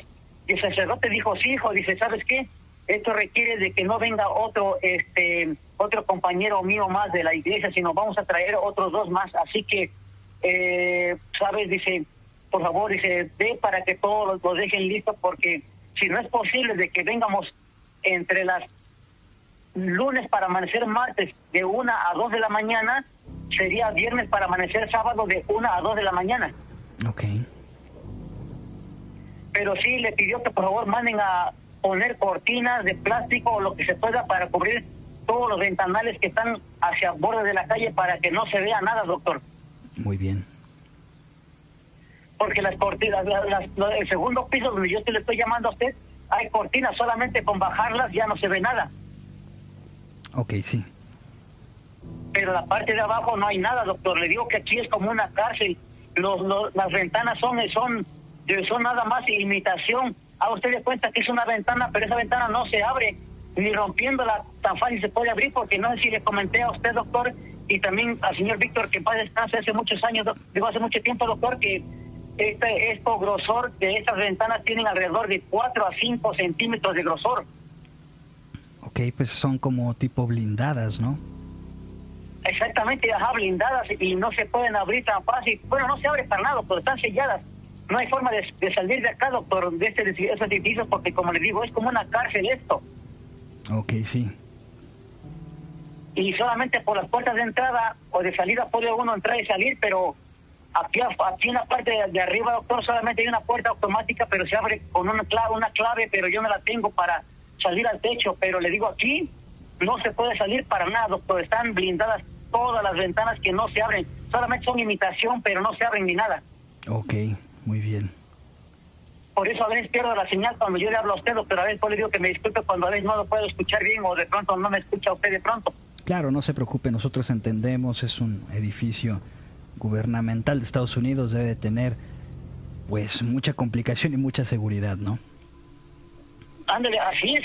Y por eso le digo, doctor, que eso fue lo que me dijeron, fíjese, eh, ya tocando este tema, doctor, lo que le digo, que el sacerdote quedó espantado y dijo que no se requieren de dos, sino de cuatro sacerdotes para que vengan a hacer y vengan a calmar lo que está pasando aquí. Ok, pues impresionantes, bastante eh, numeroso los sacerdotes que tienen que ir, el grupo de sacerdotes que tiene que ir. Sí, así es. Y por eso le digo, doctor, y, la señora, la, la, supervisora, la nueva que se presentó a mí, estaba nerviosa cuando mi jefe me dijo que ella la nueva encargada, pero dice, este, esas cosas te han pasado a ti o algo más. Uh, le digo, sí, me han pasado muchas cosas más, pero le dije, yo no le quiero decir nada porque la vaya a asustar. Mejor no le digo nada, mejor esperemos a que vengan los sacerdotes y esperemos que todo se calme y no pase nada más.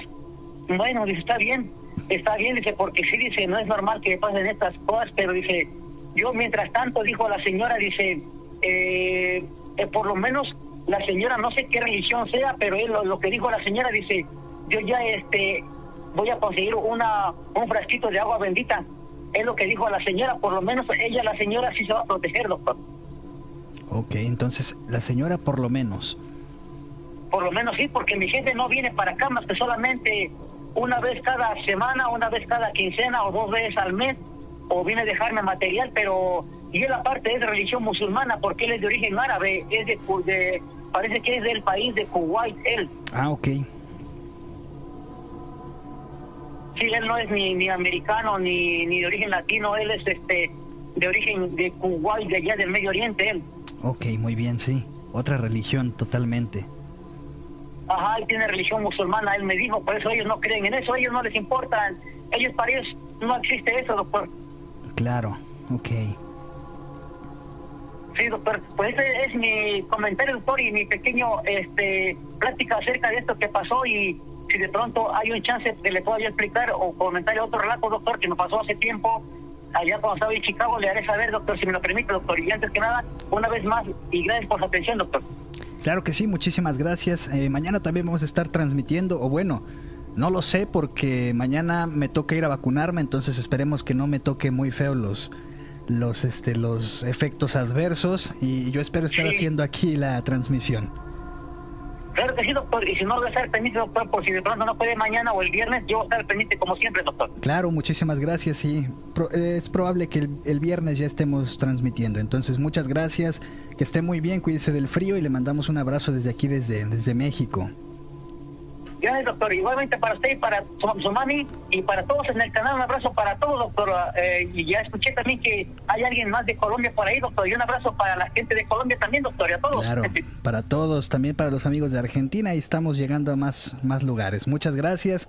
Le mandamos un abrazote y ahí estamos. Gracias, doctor. Buenas noches. Hasta luego. Bye, bye. Muy bien, pues el amigo señor Fernando, ¿no? Y nuestra querida Lilian Medel, muchísimas gracias. Gracias por tu super chat. Muchísimas, muchísimas gracias. Dice Lilian para la copita. Muchas gracias, mi querida Lilian. Todos los amigos que nos gusten apoyar por el super chat.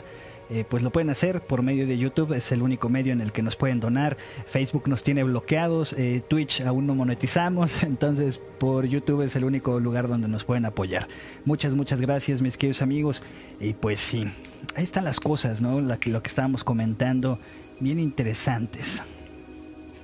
Chat, dice Silvión, por ahí nos pueden apoyar. Ahí en el super chat está abajito, eh, donde, donde ustedes mandan este los mensajes en el chat en vivo. Ahí aparece un signo de pesos y ahí nos pueden apoyar si gustan. No esa fuerza, pero nos ayuda muchísimo.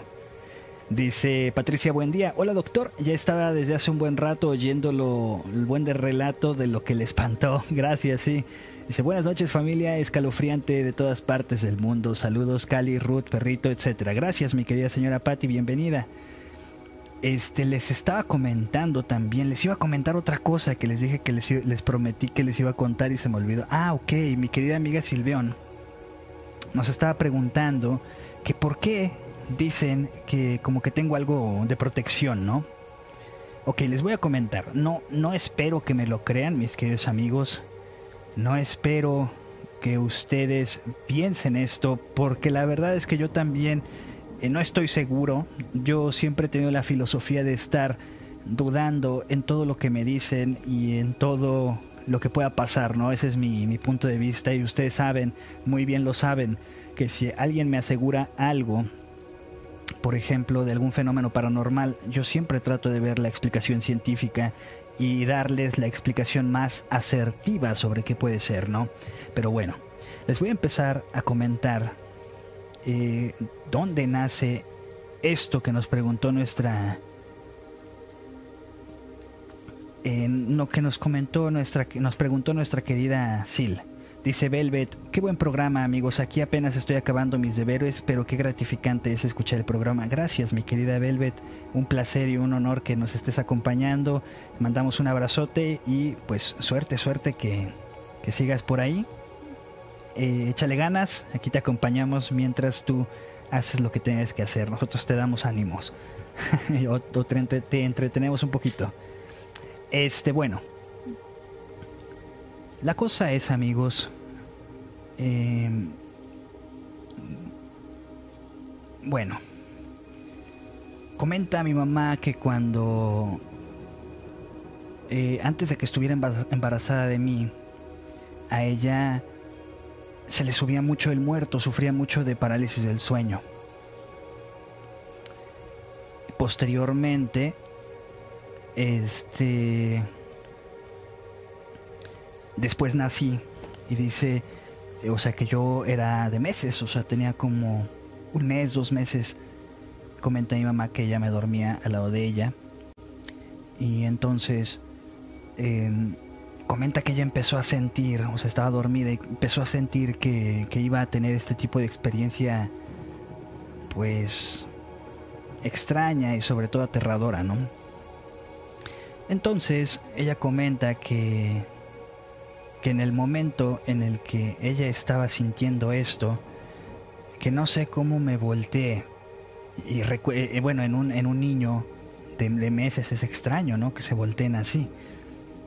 Dice que me volteé y que estiré mi, mano, en ese tiempo manita, ahora, ahorita es manota, estiré mi mano y que la rocé y que todo ese sentimiento se fue. Extraño, ¿no? Bueno, ahí les va otro dato. Este. Cuando yo era niño, em, la verdad es que a mí me daba, tenía sentimientos muy extraños. Eh, mi mamá decía que yo tenía como algún tipo de habilidad para ver cosas. Yo la verdad no me acuerdo, pero lo que sí recuerdo es que me molestaban mucho. Em, en el sentido de que yo sentía como, como si me tocaran las piernas mientras estaba dormido o la espalda. Y, a mí la verdad es que me daba pues mucho miedo, ¿no? Estaba muy chiquito. Y después fui creciendo y, y todo esto pues pasó. Me dejaron de molestar. Eh, no sé cómo empezó. Dice Luna de Amor, hola, me, llamo, me llamó la atención tu programa, doctor, ya me suscribí, tienes una bonita voz, chico. Muchísimas gracias, mi querida Luna, ¿desde dónde nos estás escuchando? Te mandamos un saludito y bienvenida aquí a los Escalofriends y Escalofans. Estamos aquí comentando algunas cosas que me preguntan eh, personales. Estamos comentando historias de terror y viajes espeluznantes sobre viajes en el tiempo, ¿no? Pero bueno, bienvenida, muchísimas gracias. Dice saludos desde Monterrey, muchísimas gracias mi querida Luna. Gracias, gracias por acompañarnos y saludote hasta Monterrey. Bueno, les estaba comentando que empezar, yo sentía muchas cosas extrañas y la verdad es que me daba mucho miedo. Era muy chiquito. pero después, no sé, no sé qué pasó. Que todo eso me dejó de importar un buen tiempo. Y, ya, o sea, no sé si cuando somos chiquitos eh, somos un poquito más vulnerables a estas energías o, y, es por eso que a lo mejor y nos pueden, nos pueden perturbar, ¿no? Eh, eh, fui creciendo y mi mamá decía que eso que había sentido cuando yo era un bebé se había amplificado. ¿En qué sentido? Ella comentaba que cuando un lugar era de muy mala energía, si yo estaba en él como que la energía se tranquilizaba. Es que no sé si es mi forma de ser, mi... Eh, o sea, la energía que explayo hacia los demás. Eh, no suelo ser una persona que se está moviendo, que se... que se estresa, no, la verdad es que soy muy tranquilo. Siempre trato de, de mantener la calma, soy muy analítico entonces, no sé si es mi forma de ser o en su, en su defecto puede ser algo, algo más, ¿no? Pero yo, yo les comento todas las posibilidades que se me vienen a la mente. O sea, les digo, no les quiero vender algo que no.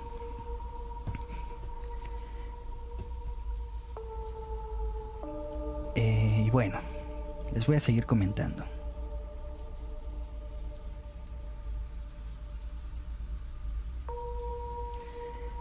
Em, después eh, pasamos cosas extrañas. Em, ah, no sé si cómo comentar esto. Bueno, el chiste es que al parecer a mi papá le habían hecho algún tipo de trabajo feo. Ok, algo, ya estamos hablando de, de temas oscuros, ¿eh?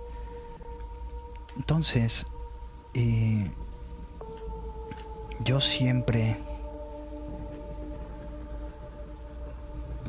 eh, no sé, fui muy apegado a mi papá.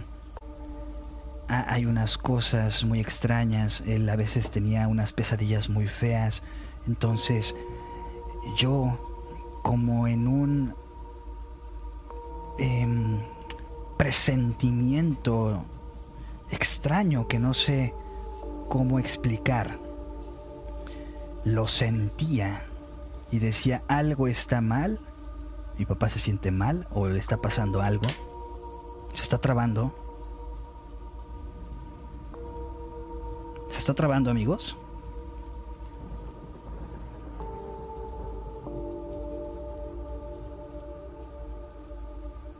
¿Se está trabando o ya regresó?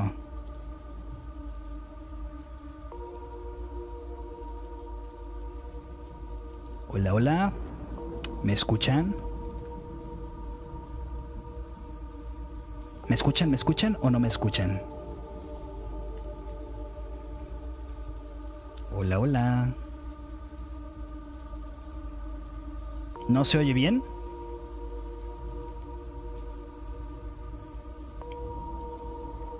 ¿No se oye bien? Ah, ok, dice Cecilia Molina que ella me escucha súper bien. Ok. Ya, gracias, gracias, gracias mis queridos amigos, gracias Luna, gracias Brito, gracias a todos los amigos. Ok, perfecto, gracias, una disculpa. Bueno, les estaba comentando que yo tenía como un tipo presentimiento extraño y me despertaba. Ahorita les voy a contar otra cosa impresionante que me pasó, ¿eh? Hay, hay, hay más, hay más. Bueno, la cosa está en que esa vez, y fueron varias veces, yo eh, sentí que algo malo estaba pasando y no, no, no, dormía cerca del cuarto de mi papá. Entonces fui corriendo al cuarto de mi mamá y le dije, oye, mi papá tiene algo. Y me dijo, ¿y tú cómo sabes? Digo, no sé, lo, no sé, lo presiento. Entonces em, nos levantamos, fuimos y sí, estaba teniendo una pesadilla muy fea. Eh, era un tipo terror nocturno. Y la verdad, él decía, cuando despertó, él decía que soñó que, o sea, que alguien venía por él, o sea, como si fuera momento en el que se lo estuvieran llevando, o sea, en el proceso de muerte. Es, es complicado contarles esto, amigos, es algo muy personal quizás, muy extraño quizás para ustedes escuchar esto, pero es un tipo de, de, de, de sentimientos que no puedo explicar, pero no trato de convencer a nadie, sino que les estoy contando lo que en realidad me pasó. otra cosa, eh, una vez mi mamá, eh, pues mi mamá ya es una persona grande, ya lo saben, eh, bueno, dormíamos en un cuarto, porque a veces, a veces ella se ponía mal y yo estaba muy enfermo. Estaba muy enfermo y, ella se levantó a, a, ver cómo estaba, ¿no? O sea, se preocupó por mí en la noche. Y, y yo estaba muy dormido, pero de repente, no sé cómo amigos, no sé si me lo van a creer, de repente ella cuando se levantó, ella sufre de vértigo se iba a ir para atrás. O sea, se, se, perdió el equilibrio y en el momento en que se iba a ir para atrás, yo estaba de... O sea, mi cama estaba junto a la pared. Yo estaba a espaldas, o sea, le estaba dando la espalda a ella. Es imposible que yo la hubiera visto. Es imposible que yo... No sé. Que yo la hubiera sentido. No sé, no sé cómo pasó esto. El chiste es que yo sentí que algo malo pasaba y no sé qué, no sé cómo. Estiré mi brazo y justo cuando ella se iba haciendo hacia atrás, la tomé del brazo y la sostuve, o sea, no se cayó gracias a que la sostuve. A mí se me hace sumamente impresionante esto. Es como, no sé, como un instinto protector a la familia, ¿no? También comentan que cuando estoy en un lugar en el que espantan, eh, como que las cosas se, se, tranquilizan, les comentaba, se tranquilizan y comentan que soy una persona que quizás transmite un poco de paz, la verdad es que no sé, ustedes cuando me conozcan lo dirán, eh, comentan que, que, suelo transmitir este, paz a las personas o confianza, eh, suelo ser muy tranquilo, entonces, no lo sé. Me he quedado en casas en donde dicen, eh, en habitaciones donde dicen, oye, es que aquí espantan, ten cuidado. Y no pasa nada, o sea, no. Y mi mamá también tiene mucho eso de cuando se siente mal, me dice, oye, ponme tu mano en mi frente, en mi cabeza.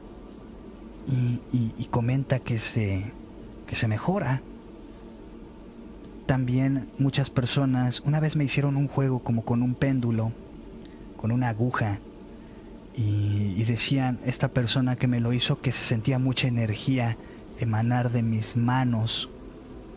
La, la, aguja, no sé, yo no creo que la estuviera moviendo, ¿no? Pero yo sentía como si la aguja este, me estuviera jalando la mano, mucha energía recorriendo todo esto. Y, y no sé, se me hizo impresionante muchas cosas como estas son las que les decía eh, la vez pasada que, por lo cual mi mamá dice que quizás tengo una protección de algo más. Em, hablando de, este tema, me puse a investigar, perdón, me, me iba a dar hipo, me puse a investigar y una persona muy famosa comenta haber tenido un don similar ¿Ustedes se imaginan quién es? ¿Se imaginan quién es?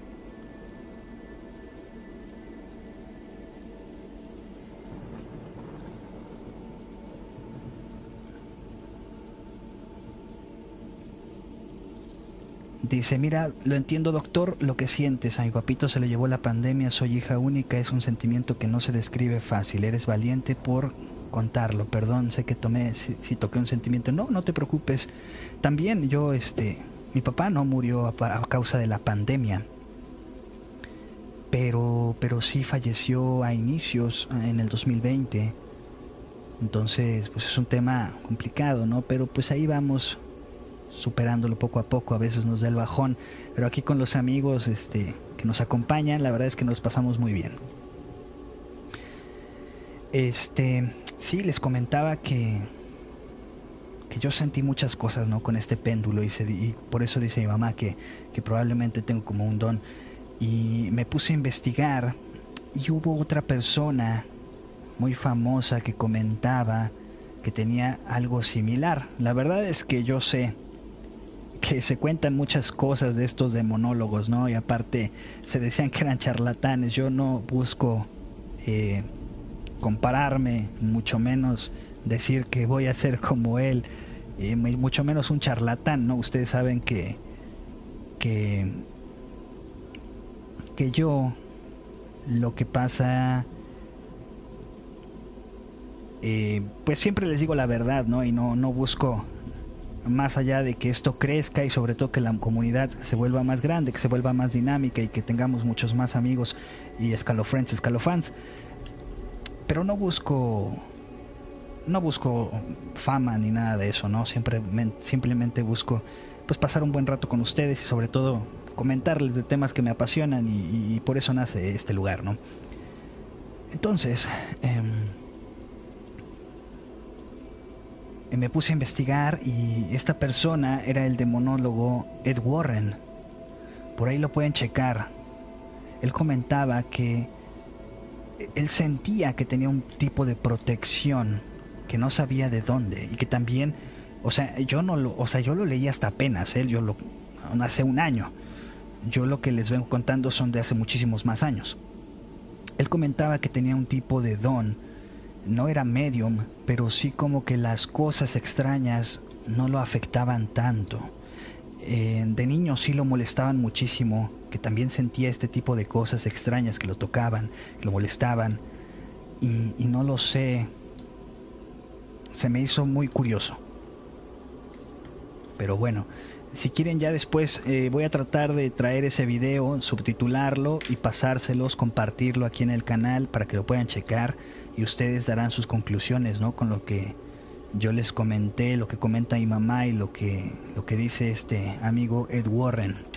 Pero bueno, mis queridos amigos, muchas gracias por el programa del día de hoy. La verdad es que fue un programa muy emotivo muy... Eh, ¿Cómo se puede decir? Muy liberador. La Dama Oscura dice buenas noches, Doc. Buenas noches, mi querida Dama Oscura. ¿Cómo estás? Sí, Warren, Ed Warren, mi querida Lilian. Bueno, pues por el día de hoy vamos a, terminar este programa que les digo fue muy eh, liberador, eh, ustedes me conocieron más, un poquito más a fondo, les voy a traer este, estos relatos que les conté en videos del canal. De todas maneras, eh, lo vamos a titular de una vez. Experiencias personales del doc. Eh, ahí está, dice historias de terror en vivo 30 de marzo, experiencias personales del doc. Le acabamos de cambiar. Dice Luna de Amor. ¿A qué hora empieza tu programa, chico? Hora de Monterrey. Eh, mira, empieza a las ocho y media a la hora del centro de México. No sé qué hora sea en Monterrey. Ah, son las... Igual, igual, es la misma hora. Entonces, a las ocho y media. ¿Ok? A las ocho y media de la noche, hora del centro de México. Para que nos acompañen. Muchísimas gracias, mis queridos amigos. Vamos a mandar saluditos a Luna de Amor, Lilian Medel, La Dama Oscura, Ruth Álvarez, a Silveón, a, Rústico, que también llegó por ahí, a la señora Patti, buen día, a Velvet también, muchísimas gracias, mi querida Bel. Gracias por acompañarnos. Juan Pablo Arroyave Ríos, muchísimas gracias, mi querido amigo. Víctor Brito, también muchísimas gracias. A todos los amigos que nos acompañan el día de hoy, Luna de Amor, Velvet, Lilian Medel, el perrito fantasma por ahí también andaba, Lilian Medel, ok, ya estoy repitiendo, el señor Fernando, Ruth Álvarez, también por ahí está Graciela Navarro en Facebook. Jimmy Scott dice saludos Doc, saludos mi querido amigo Jimmy, gracias por acompañarnos, bienvenido. Dice Sergio Pérez Warren, sí, Warren. Muy bien, este sí se escucha. Muchísimas gracias, Pau PM, Sergio Pérez, Graciela Navarro, Esmeralda Villalba. Muchísimas gracias por acompañarnos. Eh, transmitimos todos los días, bueno, de lunes a viernes, de 8 y media a 10 y media de la noche. Cuídense mucho. Les ha hablado el Doc y les deseo una escalofriante noche. Nos vemos el día de mañana con más leyendas e historias de terror. Hasta luego, que descansen y vámonos porque aquí espantan. Hasta luego mis queridos amigos. Gracias.